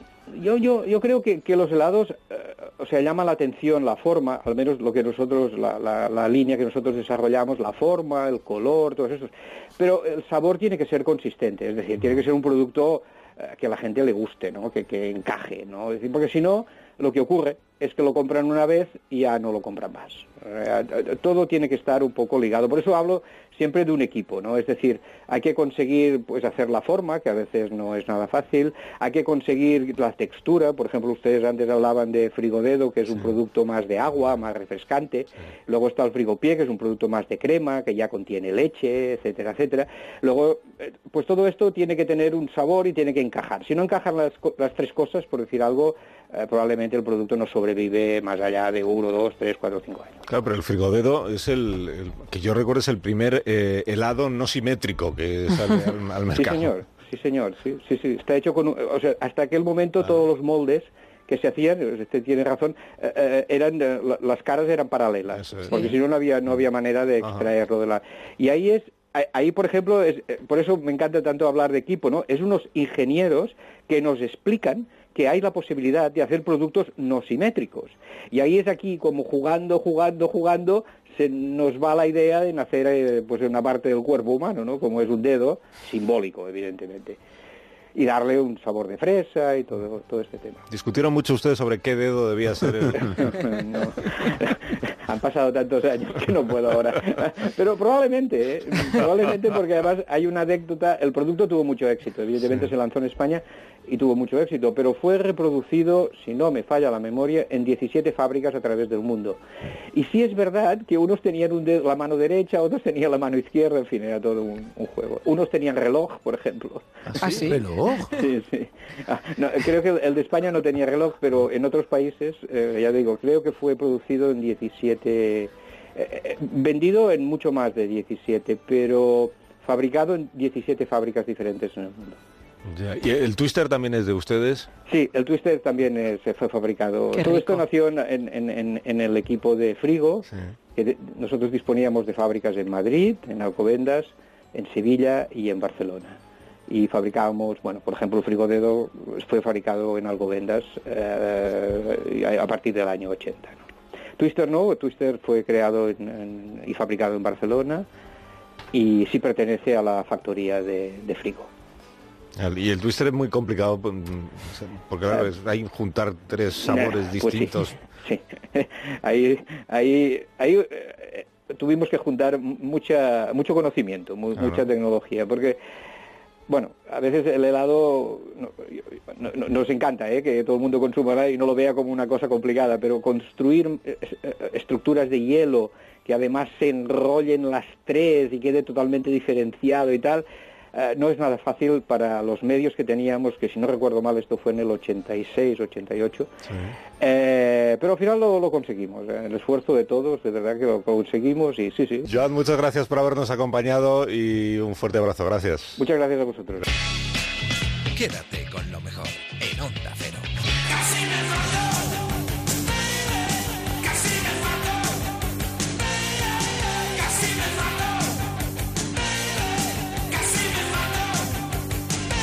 Seguro que ya has reconocido estas notas de esta canción. Casi me mato, son Varón Rojo. La banda española de heavy metal presenta en más de uno su última gira. La banda se separará en 2020, cuando cumplan 40 años de carrera. Vuestra gira de despedida, o sea, no depende de si por ejemplo van todos vuestros seguidores a los conciertos y os empiezan a gritar al final de cada concierto, pero no os despidáis, no os despidáis, no, no hay ninguna posibilidad de que reconsideréis la decisión de dejarlo. Eh, vamos a ver, eh, posibilidades siempre hay, pero en principio el planteamiento es que sea la última gira y se está enfocado así. Y no queremos convertirnos en un producto semipatético, ¿no? Estamos ahora mismo hablando de, de lo que ha sido en Fuengirola la Rainbow y, y Scorpions y creo que ha sido un poco patético por lo que te comentas, ¿no? Sí. Entonces no queremos llegar a esos límites y despedirnos cuando todavía creemos que el grupo las da en directo como hay que darlas. Bueno, el, el plan de la gira, ¿cuál es? O sea, ¿qué tenéis por delante? Eh, ¿A cuántas ciudades vais a ir visitando? Bueno, pues eh, hay algunas que están ya definidas. Yo no me las sé. El manager controla. Yo me- normalmente me suelo enterar de cuando toco el día antes. Pero vamos, eh, entre España y América, ahora mismo puede haber confirmadas, yo que sé, unas 40 fichas o algo así. Pero esperamos hacer muchas más. Evidentemente queda mucho tiempo hasta la gira del año que viene y entonces eh, se tiene que ir sumando mucha gente. Me voy a pedir al manager la lista completa de las ciudades donde va a actuar Balón Rojo. El manager habla de 120 fechas. 120 fechas. 120 fechas. Pero eso habla, no todos los managers es que hablan mucho en esto. ¿sabes? 120 fechas que es un año entero, ¿no? De- Pues un concierto cada tres días, más o menos. Madre mía. Más o menos. No está mal. Si lo cumple, no un está año mal. que lo hicimos, ¿eh? El año 82 hicimos un concierto cada tres días. Pero eso físicamente no es eh, Terrorífico. demoledor. Terrorífico. Físicamente y para la voz también. Pero bueno, cuando hay que hacerlo se hace. Pero ¿cómo se hace? Dame algún dame algún consejo Vamos a ver. que te- la voz sobre todo. O sea, si yo cada tres días Sí, tuviera hombre, que subir a un escenario. problema- eh, la voz eh, tiene un principal problema, el dormir. Si duermes bien, normalmente la voz se recupera. Si no duermes, ya vas cojeando por ahí. Y luego encima, te estoy hablando del año 82, con las carreteras que había en España el año 82, Ah, claro. Y hacer un concierto cada, dos, cada tres días, que no es así, porque todavía si hubiera sido siempre cada tres días, así simétrico, pues era factible, pero no, era a lo mejor una semana, siete días. Luego tenías cuatro días libres, a lo mejor, pero esos siete días que tenías a lo mejor era de Cádiz a Pontevedra, de un día para otro. Pero bueno, esa es nuestra, siempre ha sido nuestra onda y hemos, hemos logrado sobrevivir a esas epopeyas. Se cantaba como se podía, se dormía como se podía, pero lo hacíamos y bueno, hemos podido sobrevivir. Y ahora comparando una gira en el año 2019 con una gira del año 82, aparte de las carreteras que han mejorado bastante, y de, pero por ejemplo, ¿os seguís moviendo en, en autobús, en, en coche? O sea, seguís chupando kilómetros, eso no ha cambiado. ¿no? Sí, evidentemente cuando es en la península vamos siempre por carretera. Ahora otra cosa, tienes que ir a Canarias, lógicamente por carretera no puedes. más, si tienes que ir a Bolivia, pues por carretera tampoco puedes ir. ¿Y os alojáis en los mejores hoteles, por ejemplo, de cada ciudad que visitáis o donde se puede? Hombre, solemos buscar buenos hoteles. No seguramente los mejores, porque hay que mirar un poquito el presupuesto también, pero por lo menos hotelitos de cuatro estrellas es lo normal, vamos. Pero lo que, que has dicho, bien, que lo que has dicho antes tiene mucha razón, que la carretera es lo que más se nota, Mm. eh, porque nosotros empezamos a trabajar en los 70 realmente, con otras bandas que teníamos. Y entonces ir a Galicia era una absoluta aventura. O sea, no sabías ni a qué hora salir, ni a qué hora llegarías, ni en qué condiciones. Y la verdad es que eso es, hay una diferencia abismal a cómo están las carreteras hoy en día, como estaban en los 70. Hablo de los 70. Que estoy echando cuentas, empezasteis en los 70, lleváis 50 años en... En la música, música. más. La música más. Con, con Barón Rojo hará 40 el año que viene, que también hemos querido hacer coincidir el 40 aniversario con la despedida. Vale, y ha cambiado mucho la... Esta es una pregunta clásica. te- ¿Ha cambiado mucho la música española de los años 80? Esto que recordábamos ahora, y sobre todo se recuerda lo vuestro y la movida y todo aquello de, de Madrid, de, de los grupos que surgieron entonces. Con los grupos que surgen ahora, ¿en, en qué notáis más vosotros la diferencia? ¿En, en el tipo de música que se hace? ¿En la manera en la que se crea una carrera eh, musical o discográfica? Ha cambiado mucho, casi más el ambiente externo Sí. que el ambiente interno dentro de la música. O sea, los grupos seguimos funcionando igual y seguimos tocando más o menos el mismo estilo de música que tocábamos hace 30 o 40 años.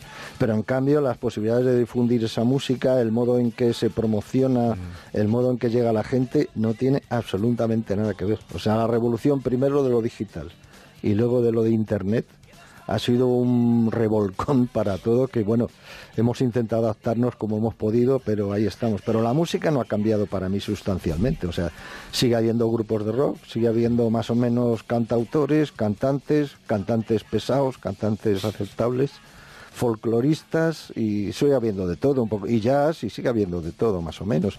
Más o menos evolucionado y también los conciertos se hacen mucho mejor eso hay que reconocerlo. O sea de cuando te metías en un concierto de los 80 a meterte hoy en día la verdad es que las facilidades y las infraestructuras han mejorado un montón Armando, Carlos, gracias por la visita. Muchas gracias. Un placer enorme estar aquí, Carlos. Que vaya estupendo la gira de Barón Rojo. Que, me está escuchando. Luego a ver si publicamos la lista de las ciudades donde va Barón Rojo este verano y lo que viene después del verano. Que vaya muy bien. Un placer haber estado Lo mismo, gracias, a Muchas gracias. Quédate con lo mejor, con Rocío Santos.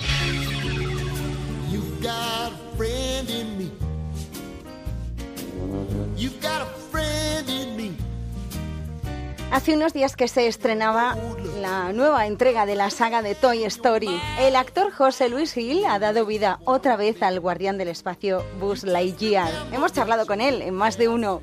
Yo recuerdo que se doblaba todo, hasta los carteles, las cosas, porque había gente, que se pensaba en gente que, que, lo estaba viendo en casa, pues gente mayor, que no tenía, por supuesto, no tenía que no tuviera eh, acceso al inglés como se tiene ahora y que, sino que no tenían acceso a leer con cierta rapidez para seguir una película. Y entonces, bueno, pues, pues cumplía una labor ¿no? en ese sentido. Y, la verdad es que eh, se hacía espectacularmente bien. Yo disfrutaba en sala de doblaje. Yo aprendí a hacer doblaje dentro de las salas de doblaje. Yo no pasé por ninguna escuela, hay mil, escuelas, y no sé cómo, cómo pueden, van a poder dar trabajo a toda la gente que, de las escuelas que, que, hay ahora mismo por, por España, pero, pero yo aprendí, me contrataron y aprendí, venía del teatro y me sentaba viendo trabajar a esos maravillosos actores y actrices que hacían doblaje, que tenían una calidad excepcional y solo viéndoles aprendías.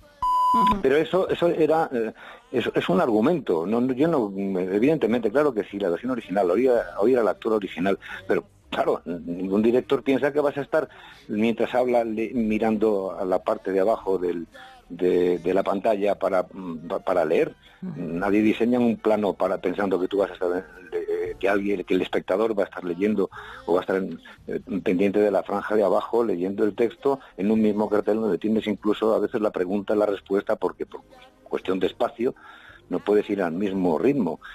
Y, bueno y que tiene muchas ventajas y que tiene y, que tiene su público y, yo entiendo quien no lo quiera soportar y lo que pasa es que yo creo que la gente que eh, da el subtítulo como bueno, que lo es, que lo es, es porque asume que ya tiene una, pérdida y se cree que es mirando a los dos sitios a la vez, cosa que hay que tener mucha práctica, lo está viendo todo. Y yo ya le digo que no, yo que tengo mucha práctica y que siempre he visto versión original desde chavales y vamos a la sala de arte y ensayo, yo sé ya que estoy renunciando a mucho cuando, cuando estoy leyendo.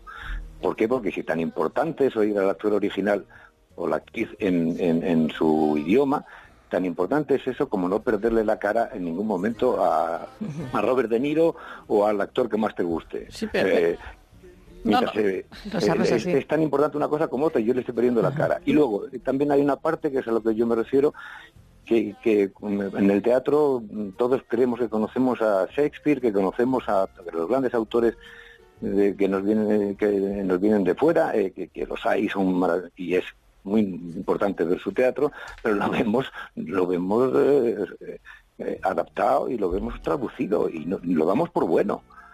Lo damos por bueno con que y, eso ha sufrido un, cambio de alguien que ha hecho una adaptación con, una visión y con una no, es no es puro Shakespeare no es puro Molière no, no es, es, no es cierto no está en su idioma original. Y entonces hay una adaptación que está hecha bajo el criterio seguramente de una persona eh, muy, muy muy cualificada, pero que, le, ha, aplicado su criterio, eh, eh, tanto poético, artístico, de estilo, como el que quiera. Y lo damos por bueno. Incluso es una adaptación, y creemos que hemos visto un sueño de una noche de verano como si lo hubiera, como, como lo diseñó y como lo pensó y como lo escribió Shakespeare. Y no es verdad. pero también damos por bueno ciertas cosas que se quedan por el camino con tal de conocer a Shakespeare, ¿no?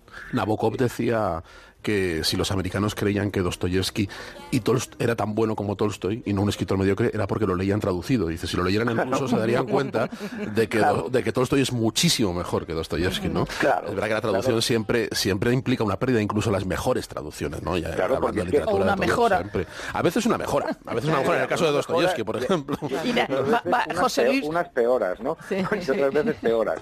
Pero, pero yo, a mí me fascinaba cuando yo estudiaba dramático con 12, 13, 14 años, que es la edad que yo estudié arte dramático, entre los 12 y los 15, eh, y, y- y- resulta que cogías un clásico y por no por coger algo muy conocido, ser o no ser, he ahí el problema, que estaba traducido de- en cuatro o cinco versiones que son las que más se manejaban y en algunas no coincidían. O sea, ser o no ser está claro, eso sí, eso coincidía, pero he ahí el problema. He ahí la cuestión, he ahí el dilema. Y decía, bueno, bueno, vamos a ver, dilema, cuestión o problema no es lo mismo. Alguien que lo- el que lo ha traducido lo está adaptando y le está dando la, la palabra que queremos que es más exacta que en inglés es, es eh, y que, y que- según ellos y el momento y quién lo dice y cómo lo di- por qué lo dice, piensa que es mejor dilema que cuestión. Cuestión, problema, dilema no es lo mismo.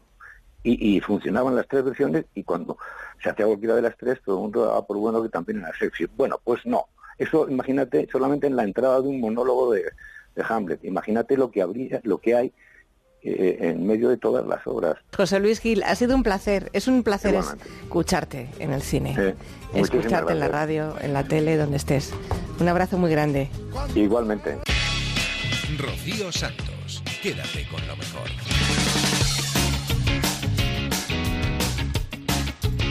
Llega el momento del humor con Jesús Manzano, que nos contaba que el fin de semana pasado se inauguraron las piscinas en su barrio, pero a él como que no le hacen mucha gracia, dice que son como la muerte. Un fin de semana de mucho calor, me ha dicho Jesús Manzano, que está en Valencia. ¿Os he contado que está en Valencia, Jesús?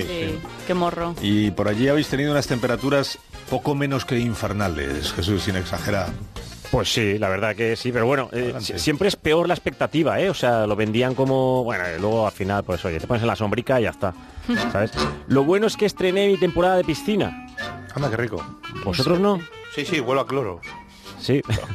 bueno, pues eh, me di cuenta de que las piscinas son un poco como la muerte. ¿Vale? Porque igualan a los ricos y a los pobres. O sea, ahí no hay clases. Ahí ya puede, ya no puedes ponerte chaqueta que disimule tu barriga, ni tacones para parecer más alto, ni nada. En la piscina lo que ves es lo que hay. ¿Sabes? Ni puedes aparcar el cochazo en la puerta para que vean que tienen pasta, ni nada, ni peinarte hacia adelante para que no se te vean las entradas, porque luego te tiras de cabeza y cuando sales pareces otra persona. ¿no? Que, que hay quien entra eh, seco, parece el puma, y cuando sale del agua parece Ana Sagasti en una sauna. ¿eh? Por eso a partir de cierta edad la gente se baña sin mojarse el pelo. Yo no sé si estáis vosotros en esa edad, pero Sí. yo ya estoy empezando a mojar, a no mojarme el pelo. Las señoras mayores han vivido A no mojar, perdona, pensaba que se está empezando a no mojar. No, eso ya hace años. Sí. Y Seguro. eso, que habéis visto las señoras mayores con la bolsa de plástico en, en la cabeza, ¿verdad? Para no mojarse el pelo, eso cada vez se lleva menos. Eso da un Ahora- ejemplo a los ahora- críos. No, eso no. Sí, porque ahora las bolsas es que hay que pagarlas, entonces ahora se lleva menos. Pero bueno, yo eh, no sé cómo vamos de tiempo, Arsina. No sé Bien, bien, bien, bien, bien, bien. Sí, Pues venga, pues o sea que viene para rato, este viene con fuerza. Sí, esto yo voy, además, se queja Arsina de, de la música, pues ya verás. Bueno, eh, me dijo un amigo, para estar en forma este verano tienes que hacerte 10 piscinas diarias. Digo, no puedo, porque donde veraneo solo hay dos, una grande y una pequeña. ¿Sabes? La grande está fría que te cagas y la pequeña está caliente que se mean. que Está llena de niños ahí Ay, ¿eh? que no salen del agua. Que digo, pero si mis hijos mean cada media hora, ¿por qué hoy llevan toda la mañana sin salir del agua? No lo sé. No lo sé. de las piscinas también se ve el valor de las personas. Yo en el agua soy como una sirena, pero no de las que nadan, sino una sirena de, de la, de las que de la de ambulancia, por lo que chillo, porque a mí el agua fría, ¿sabes? Yo en mi pueblo el agua está tan fría que me he llegado a cruzar la piscina corriendo por encima como la lagartija esta de National Geographic, Ah, ¿os sí, acordáis? sí, sí. ¿Qué pasaba? Decía, eso sí que es el milagro de Jesús, pero de Jesús Manzano, ¿sabes? Que anda por encima. Y he empezado mal el verano, lo tengo que confesar y es lo que quería contar hoy. He empezado mal porque ayer fue mi primer día de piscina y, y bueno, pues yo bajaba con mi hijo y dije, venga, voy a hacerme el chulito, voy a dar buena imagen, ¿sabes? Porque... ¿Tiene dos? homologado. Sí, Sí, tengo sí, dos. tiene Siempre dos. me lo preguntas, macho. Sí, le sorprende, no sé por qué. Siempre se sorprende. Y Es eso que conoce. ofensivo, ¿eh? eso. ofensivo, es ofensivo. Eso que les conoce. Que desconozca. Sí, Pero le bueno, sigue- le sigue pues- sorprendiendo. Sí, siempre. sí, tío, ya. Bueno, dime, y bajabas con tu hijo, dime. Sí, se te- Sí, se- pues yo, yo eso bajaba y, di- y digo, mira, voy con él, digo, voy a dar una buena imagen porque hay muchas chicas ahí, yo soy un tío muy presumido, ¿sabes? Entonces me arreglé, cogí la toallita, mi bañador nuevo, la camiseta esa que deja ver mi musculatura, ¿sabes? Bueno, como estoy en la radio puedo decir que estoy musculoso. Total, que en- entramos mi hijo y yo en la piscina, yo con cara interesante, me quito la camiseta en plan de anuncio así de colonia masculina, de, de Homme, ¿sabes? Metiendo barriga y sacando pecho, pecho palomo, ya sabéis, ¿no? Esto de que. Porque yo cuando estoy sin camiseta donde hay chicas, intento aguantar con el pecho inflado. ¿Sabes? Que ha habido veces que me ha dado, se me ha ido de las manos me ha acabado hiperventilando. Con el socorrista dándome con un abanico y yo diciendo casi un corte de digestión. ¿Sabes? Pero que- Sí, sí, yo, yo aguanto, aguanto ahí con el pecho así, la barriga para adentro. El caso es que entro al recinto, me quito las chanclas, que por cierto me vienen, porque yo he engordado un poquito, pero mi madre me decía, ¿no te va a venir la ropa del año pasado? Pues las chanclas me vienen, mamá. y, y apoyo el pie en el suelo, se oyó un sonido como cuando pones una pechuga en la sartén. Estaba, estaba, eh, digo, digo, primer patinazo. Pero yo aguanté, aguanté. Tengo ampollas en los pies, pero aguanté el tipo sin ponerme, sin poner cara de dolor. Bueno, hice un pequeño, ay, pero flojito, ¿eh? que nadie. Y volví a recuperar así el glamour y mi cara de interesante. eh, mi pose de chulito de piscinas y de repente, desde la otra punta de la piscina, se oye a un niño llamando a mi hijo que le dice, Marco, ¿por qué has tardado tanto en bajar? Y mi hijo, desde mi lado, dice, mi papá, que estaba haciendo caca. Pues ese ha sido mi primer día de piscinas en el que quería tener Sí. glamour y no lo he tenido. Pero bueno, yo como Agustín ha hecho tanta música, no sé si hacer una microcanción. No, yo no la he hecho, lo ha hecho otras personas, ¿eh? No, no, no. Bueno, no. otras Yo no veo necesidad. Jesús. Sí, sí, ¿No? a mí se me apetece, Jesús. Ah, pues yo lo quería Carolina, que hoy estrena. Carolina Carolina, Carolina. Ahora en verano, Carolina. Carolina. Carolina. Exacto. Yo sí, Jesús, yo sí, si la canta Pues venga, eh, Bueno, pero que sea corto. Yo estoy a gusto. Sí, venga, muy corta. Ayer en la piscina me di cuenta de una cosa. La gente joven se baja música a la piscina con un altavoz así pequeñito, pero que suena mucho. Sí. Y, y por lo menos en la piscina de, de la urbanización ponen reggaetón a toda leche. Mm. Y yo tengo una canción que habla de mi experiencia con este tipo de música, con el reggaetón. Venga. Espero que le guste a los oyentes, que creo que deben ser de los míos. A Así ver. que vamos con reggaetón. Me bajé de internet un disco de reggaetón y lo volví a subir. Y lo volví a subir. Bravo, aquí la gente te está aplaudiendo, ¿eh, Jesús? En Onda Cero, quédate con lo mejor. Rocío Santos. Tenemos una alternativa a las piscinas masificadas, los yates hinchables. Sí, puedes comprarte uno. Cuesta alrededor de 320 euros. Cabe en el maletero de un coche, pero no tiene motor. Eso sí, tiene nevera. Te contamos más detalles en Julia en la Onda. Es un yate de seis plazas que pesa 30 kilos en seco y cabe en el maletero de un coche. Eso es el yate para pobres. Se hincha en 20 minutos y además incorpora una nevera con 8 posavasos, piscinita para los críos, plataforma de abordaje, lo tiene todo. Y lo mejor es el precio. Este yate cuesta unos más o menos 350 euros. Lo venden en Amazon Estados Unidos y está causando sensación. De momento está agotado, no hay manera de conseguirlo. Ya, pero cuando el sol aprieta supongo que se quema y peta, ¿no? No. Esperemos Dice- que no. Ya, ya, ya. No, pero a ver, Bueno. si tiene esas dimensiones, 30 kilos, imagínate. O sea, se te escapa, Se, te, se te escapa una horquilla del pelo y se Ah, pincha. eso sí, a lo mejor Ah, no, bueno, no tiene no, seguro para horquillas del Sí, pelo. A mí esto me ha recordado, Nuria, aquella escena de la peli de León de Aranoa, Barrio, cuando le toca la Exacto. Moto acuática al chaval Sí, que sí. vive en un barrio de Madrid Eh, y no moto. pretende ir al mar en breve. se queda ahí en el pueblo. Se ha desatado la locura, por cierto, tanto como la que desató el robot del Lidl, pero sin micrófonos que sepamos, de momento no lo han desmontado para saber. Todo el mundo le llama el yate para pobres, pero el nombre real es Inflatable Bay Breeze Boat Party Island y Ahora lo que sí. tiene es que no tiene remos, así que queda claro que su función no es navegar. Pero es que esto pasa cada verano. Cada verano tiene su producto de moda. En los 80 fueron los balones de Nivea que caían de una avioneta, ves a saber de dónde salían. Después llegaron los drones y el año pasado fue el año de los flamencos rosas gigantes. Y los unicornios. Exacto. El flamenco, giga- el flamenco gigante era el Gian Flamingo Float, costaba unos 240 euros y apareció en casi todas las costas españolas junto con los unicornios que decía Anne. Never forget los unicornios. y también le salió otro competidor que era el cisne Sunny Swam, que también tenía seis plazas y costaba unos 200 euros. Y yo creo, además recordemos que lo, contas- lo contaste tú Goyo, el año pasado, que hubo rescates a la altura de Canarias, creo recordar. Una locura, sí, sí, que la gente se quedaba, Con se- los se unicornios se les iban ahí, se iban a alta mar. Y eso es lo que queremos conocer hoy. Esto ya huele a verano, ya está llegando, lo tenemos aquí. Queremos anécdotas de yate, de crucero, de barco, de golondrina, anécdotas de patinete de playa, revolcones en la arena y sobre Ajá. todo anécdotas con esos flamencos hinchables del año pasado. De- sí, hinchables de la playa. La gente, o sea, este habrá que ponerle una habitación ya en casa para guardarlo. ¿Dónde guardas eso? Poca broma con esto, ¿eh? Porque. Decían los expertos que el cuello del, del flamenco o el, o el del unicornio hacían efecto vela y aquello se iba mar adentro Ya, ya. y no había manera de rescatarlos luego. Una ¿eh? velocidad. Yo he visto una imagen del yate este inflable y da sí. miedo, ¿eh? Es un poco lobo de Wall O sea, es que entra ¿eh? una familia. Ya, ya, ya. O sea, va a haber familias que van a desaparecer este verano. que sí, que sí. en el yate sin remos. Quédate con lo mejor en Onda Cero.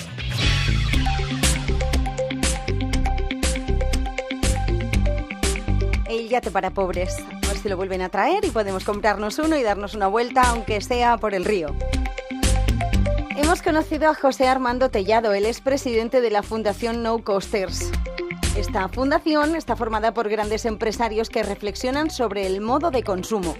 La Fundación No Costers lo que quiere es que el consumidor tenga toda la información, y luego que haga lo que quiera, pero que tenga toda la información. ¿no? Eso es, nosotros somos informacionistas y creemos que el consumo informado es transformador. Eh, nos gusta decir que cuando consumes, votas y consumes cada día. En función de tu consumo, estás mandando mensajes eh, de cambio. Estás apostando por un modelo de producción, por un modelo de sociedad, por un estado de bienestar o por otro. Y creemos que cada uno de nosotros, aunque a veces pensemos que somos eh, pequeñitos dentro de la sociedad en la que vivimos, tenemos una gran capacidad de influencia y juntos somos fuertes a la hora de transformar la sociedad para mejor. Sí, porque si nos pusiéramos de acuerdo los suficientes consumidores, a esto le dábamos un vuelco rápido. ¿eh? Es curioso cómo el máximo poder lo tiene, no sé si el ciudadano votando, pero desde luego el consumidor consumiendo lo tiene enorme. Mira, un ejemplo reciente es el aceite de palma. En un momento determinado, eh, los consumidores dijeron que no querían aceite de palma y las empresas eh, reemplazaron el aceite por otras alternativas. Esto es un ejemplo, hay muchos más, de cómo una acción coordinada del consumidor genera un cambio positivo con impacto en la sociedad. Y nosotros queremos empoderar al consumidor para que realmente todos contribuyamos a esa sociedad mejor y no nos escudemos en nuestra incapacidad para provocar los cambios. O sobre todo en la ignorancia, ¿no? Porque por lo que veo, em, hay un estudio que dice que, que si a la gente mm, hay siete de cada diez clientes que han dicho que cambiarían sus hábitos si hubieran sabido más sobre los productos que estaban consumiendo y las consecuencias que tiene consumir ese tipo de, de, mm, productos, ¿no? Creo que es un estudio que ha hecho su fundación. Sí, es que, mm, eh, si me permites, nosotros utilizamos un nombre inglés, pero básicamente para confrontarlo con, con low cost. Low cost, eh, eh, la traducción literal sería coste bajo. En la realidad es precio bajo, porque en lo del coste hay un coste oculto que, que a veces es mucho más importante que, que el precio, como puede ser el coste planeta, el coste social, el coste de calidad.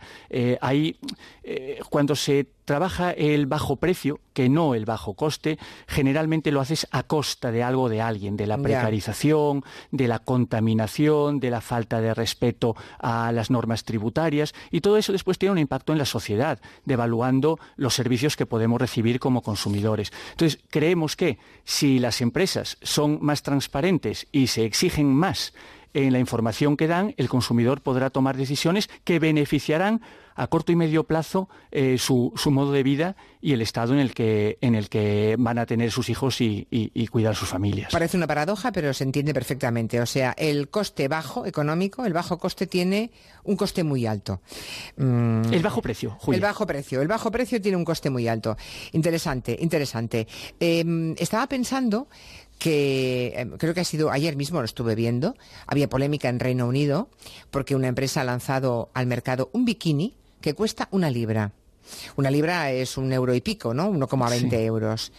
Y, oye, que se agotaron todos los bikinis en pocas horas, ¿no? Un, o sea, ¿cómo se puede hacer un bikini con un euro y que se agote luego sin ningún tipo de problema por parte de los consumidores?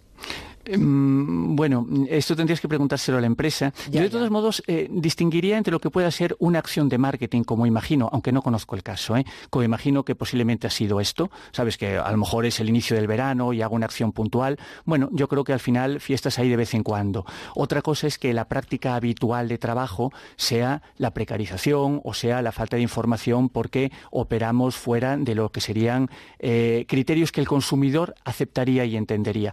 Nosotros utilizamos una serie de lemas, a veces en la comunicación, que son bastante sencillos de comprender y que creo que en general son compartidos por, por los consumidores, como por ejemplo que compra en aquellos establecimientos donde trabajarían tus hijos, ¿no? Nos parece que esto, que esto es bastante significativo. Eh, nos gusta también decir que, que- que consumas igual que piensas, que seas coherente, que si tú eres un defensor del estado del bienestar o del medio ambiente o de lo que sea, que tus actos de consumo reflejen tu O pensamiento. que seamos muestres- coherentes, vamos. Eso es, eso es. Que seamos coherentes. Estoy viendo, eh, dice un oyente, que la tarjeta de crédito eh, es un poco la nueva urna de voto, ¿no? Es un poco fuerte esta afirmación que hace un oyente en Twitter, pero bueno, a veces Mm, Mira, yo, yo creo que es así, ¿eh? Porque Sí, tú votas cada cuatro años y hoy con la fragmentación que existe, pues realmente tienes poca capacidad para a lo mejor conseguir que lo que tú has votado se refleje después en el gobierno de tu país o de tu comunidad. Sin embargo, eh, cada día vas a ir a, a consumir productos, servicios, y si tú lo haces y unos cuantos más lo hacen como tú, no tengas ninguna duda que las empresas que responden mucho más rápidamente que los gobiernos a los inputs de los consumidores van a cambiar y van a cambiar para bien. Quédate con lo mejor, con Rocío Santos.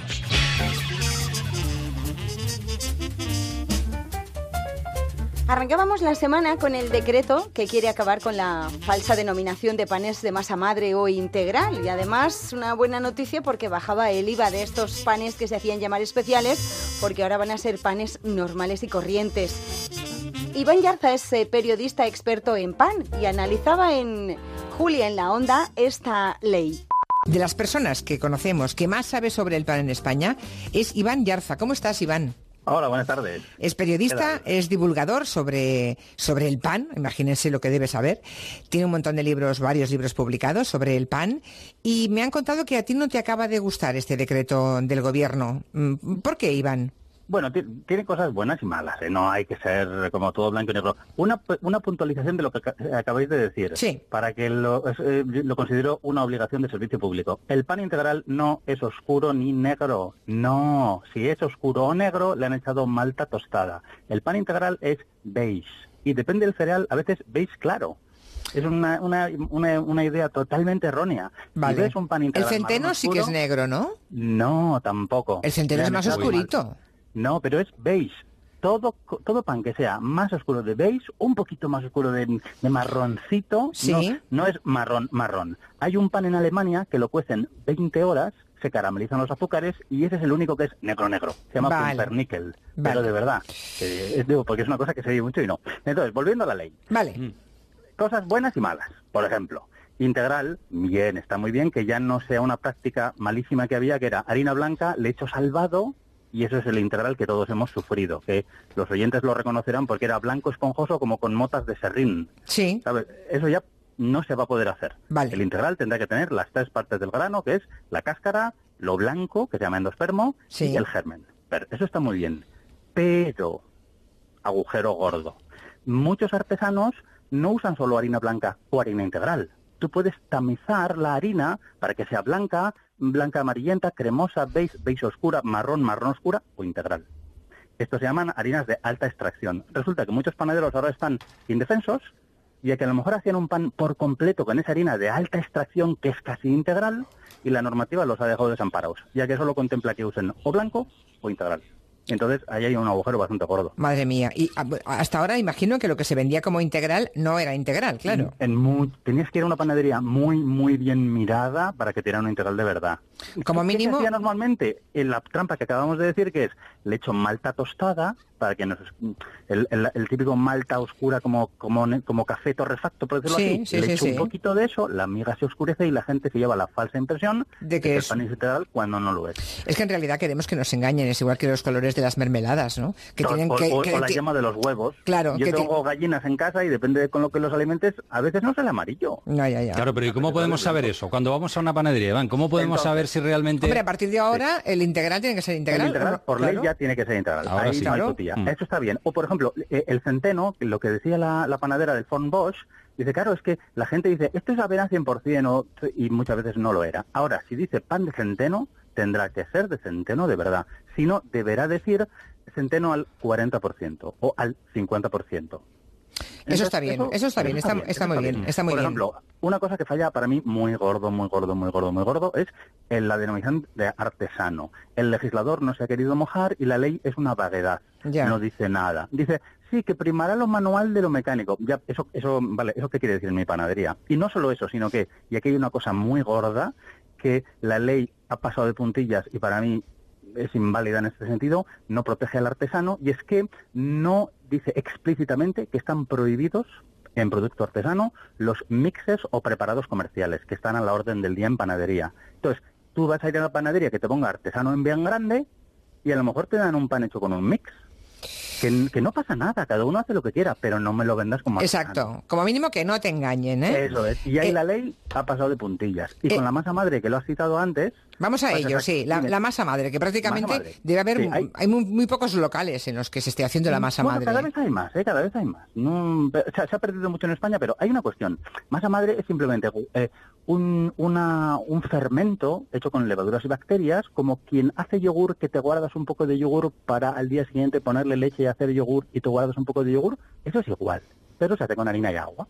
Entonces, aquí, en mi opinión, hay un gran fallo porque la ley ha dicho masa madre, tendrá que ser masa madre, pero se le puede poner un poco de levadura, que es como decir un caldo de verduras tendrá que llevar verduras. Bueno, ¿le puedes poner un poquito de pastilla de Starlux? No. Si es de masa madre, es de masa madre. Eso es. O sea No que vale nos la van a seguir colando por ahí, claro. Quiero decir, no, la ley indica un, un, un límite, y es un límite pequeño, es el 0,2% de levadura.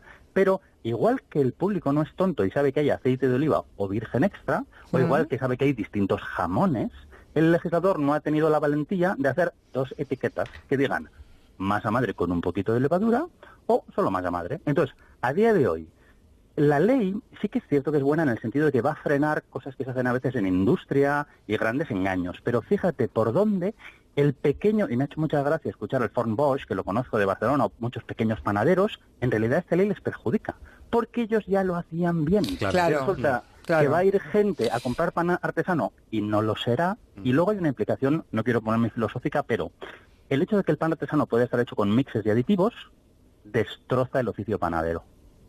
Porque yo no quiero que un panadero tire de un mix. Igual que no quiero que al ir a cenar a un restaurante tradicional me sacas una, una, una croqueta congelada y la pongas que es casera. Es un poco el mismo. Pero hay un montón de, pero Iván, hay un montón de, de panaderías que tú ves que van sacando como churros, mm, barras que ya tienen la forma hecha, Mm. abren horno, meten 50 barras, Las a cabo de media hora, sac- Todo, precongeladas, sacan barras, meten 50 barras más y se Total, pasan así el día, al día, vamos. Ahí tenemos que, eh, que como se dice, hacer el mea culpa, porque es que el público quiere eso. Y hay una cuestión y es que hay panaderías que venden pan tan malo que la única manera que tienes de comértelo es caliente. Y eso lo saben bien. Por eso se empeñan en el punto caliente. Cuando cualquiera, tú creo que eres gallega, ¿verdad? Sí. Cualquiera que te toma un buen pan, el pan tiene que reposar. No es que sea malo caliente. Un pan, igual que un vino, igual que un queso, tiene una temperatura de servicio. Y para apreciar las características organolépticas de un pan, tiene que haberse enfriado y tiene que haber reposado. Por eso los- el pan malo, hay una obsesión en comértelo caliente. Ya. Quédate con lo mejor en Onda Cero.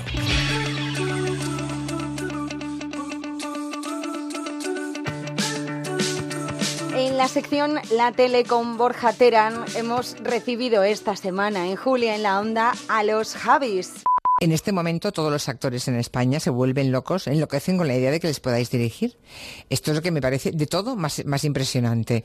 Cuando os encontráis con, con gente que, que han sido o que son mitos para vosotros y que veis clarísimamente que descaradamente os están haciendo un guiño para que mm, penséis o contéis con ellos, eso por dentro debe dar muchas cosquillas. ¿no? Eso, eso te pasa mucho a ti, Javi Ambrosi, Sí, ¿no?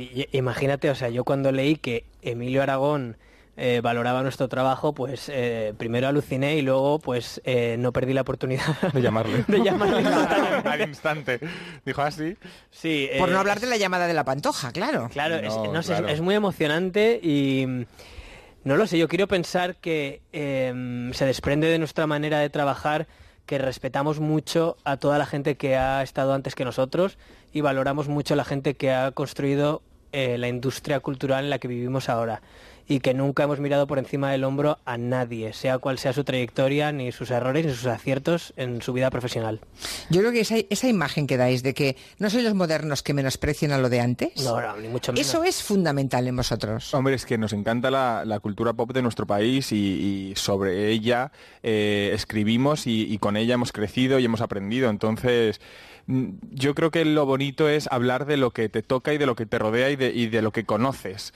Eh, al final, cuando hemos intentado hacer algo eh, que se alejaba un poco de quienes somos o de, de las cosas que sabemos o de las cosas que, que controlamos, siempre nos hemos dado cuenta de que le faltaba personalidad y siempre lo tenemos que llevar abajo, a, a- a nosotros.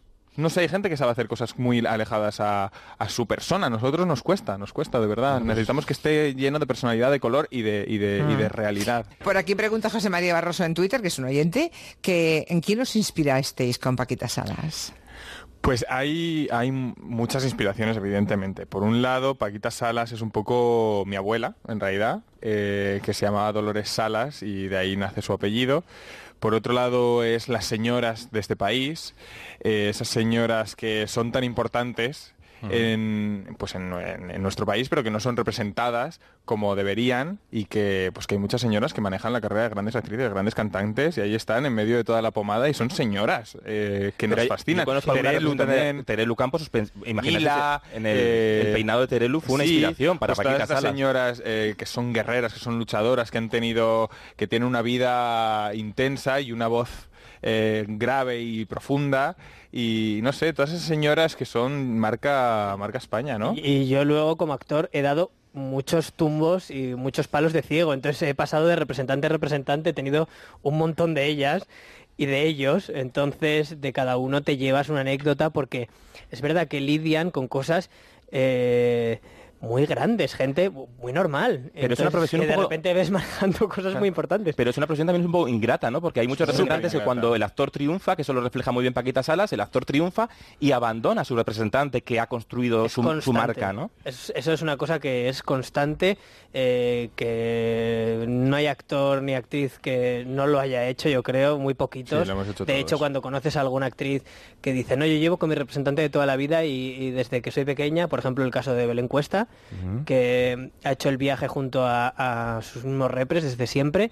eh, es una cosa que se admira mucho, la, la lealtad, que es algo que esta profesión eh, parece que a veces eh, mm, falla, a, mí, flaquea. a mí lo que me gusta de, de Paquita y, y lo que me gusta de que sea una representante es que es un, un poco una manera de ser una madre y de ser una cuidadora. Paquita es una cuidadora que antes que, cuidar a- que cuidarse a sí misma y cuidar su vida, cuida a las actrices y además con cada actriz tiene una manera de ser madre, una manera de cuidar. En Onda Cero, quédate con lo mejor. Rocío Santos.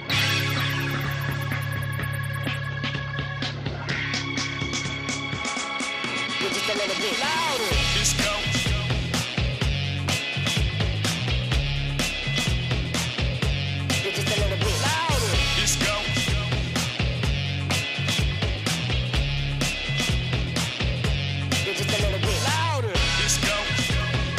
Hasta aquí el programa de esta semana. Un par de horas que hemos estado aquí en Onda Cero repasando todo lo bueno que ha sucedido en esta casa en los últimos días.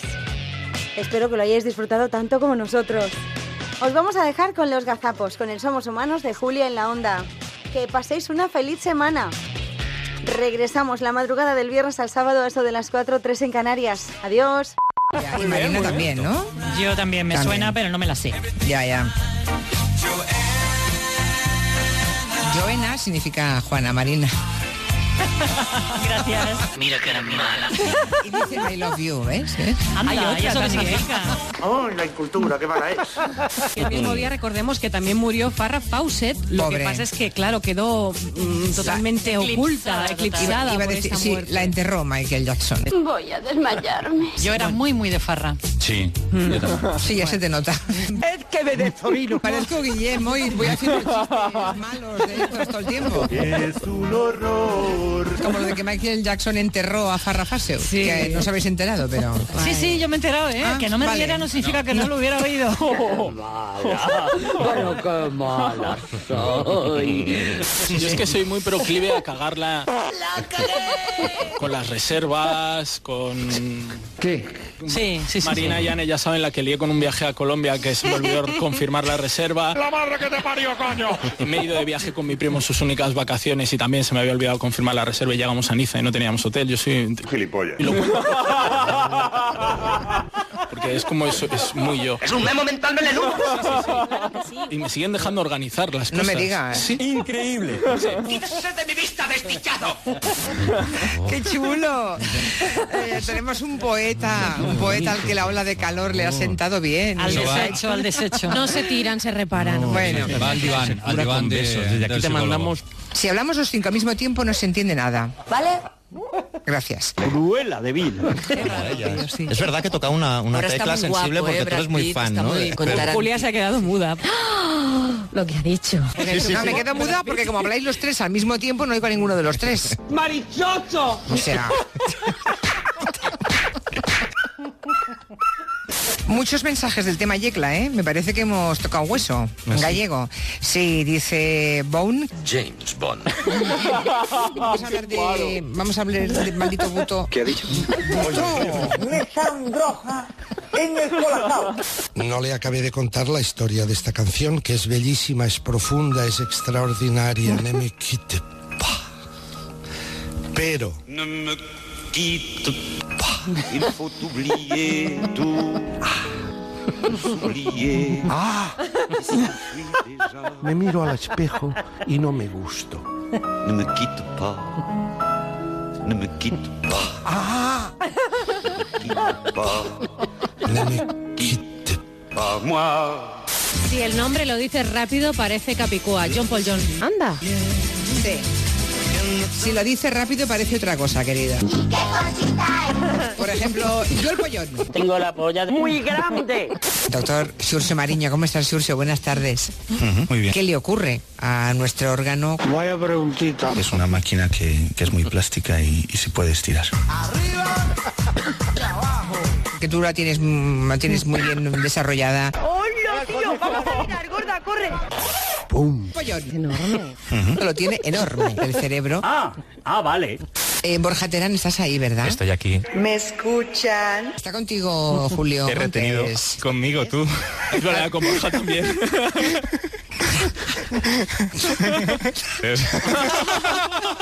Dos tontos muy tontos. Mm, ¿Quiénes, ¿Quiénes son esos? Dos tontos muy tontos. Es una tía que echaba morro a las cosas. Y también es cierto que participó. ¿Cómo ha dicho usted? Participó. Déjate ya de ser el chorra y descubre la fe. Participó. Ya lo sabéis, de repente España un día se despierta y todo el mundo en este país decía que había visto como en, en sorpresa sorpresa le iban a dar una sorpresa a una niña. Eh, Muy su- fan de Ricky muy Martin. fan de Ricky Martin. Un pasito para atrás. Era su ídolo y entonces eh, Ricky Martin estaba escondido en el armario. Y ella se había echado en la cama y se había untado de una sustancia, ya os digo, mantequilla o mermelada. ¿Cómo? ¿Qué dices? Y pues eh, su perro pues había llegado a hacerle compañía y comerse la mermelada. ¡Hala! Yo fíjate, el primero que a mí me marcó en la, en la, en la, en la adolescencia.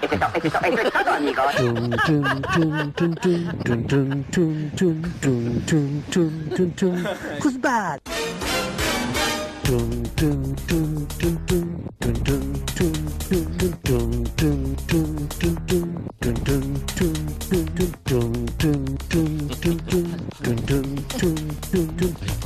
chulo. Qué chulo. Qué chulo.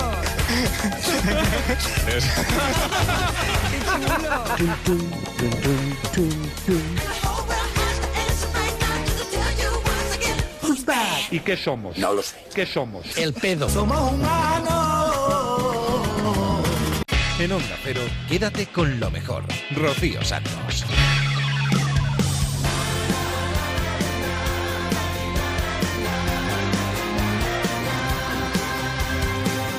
Could you be a teenage idol? Could you be a movie star? When I turn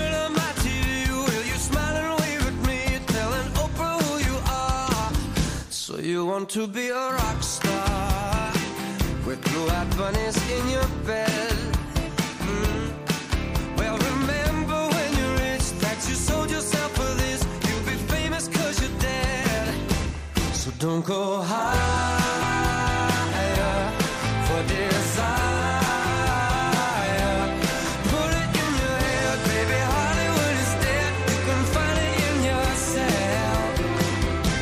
don't want to take you dancing.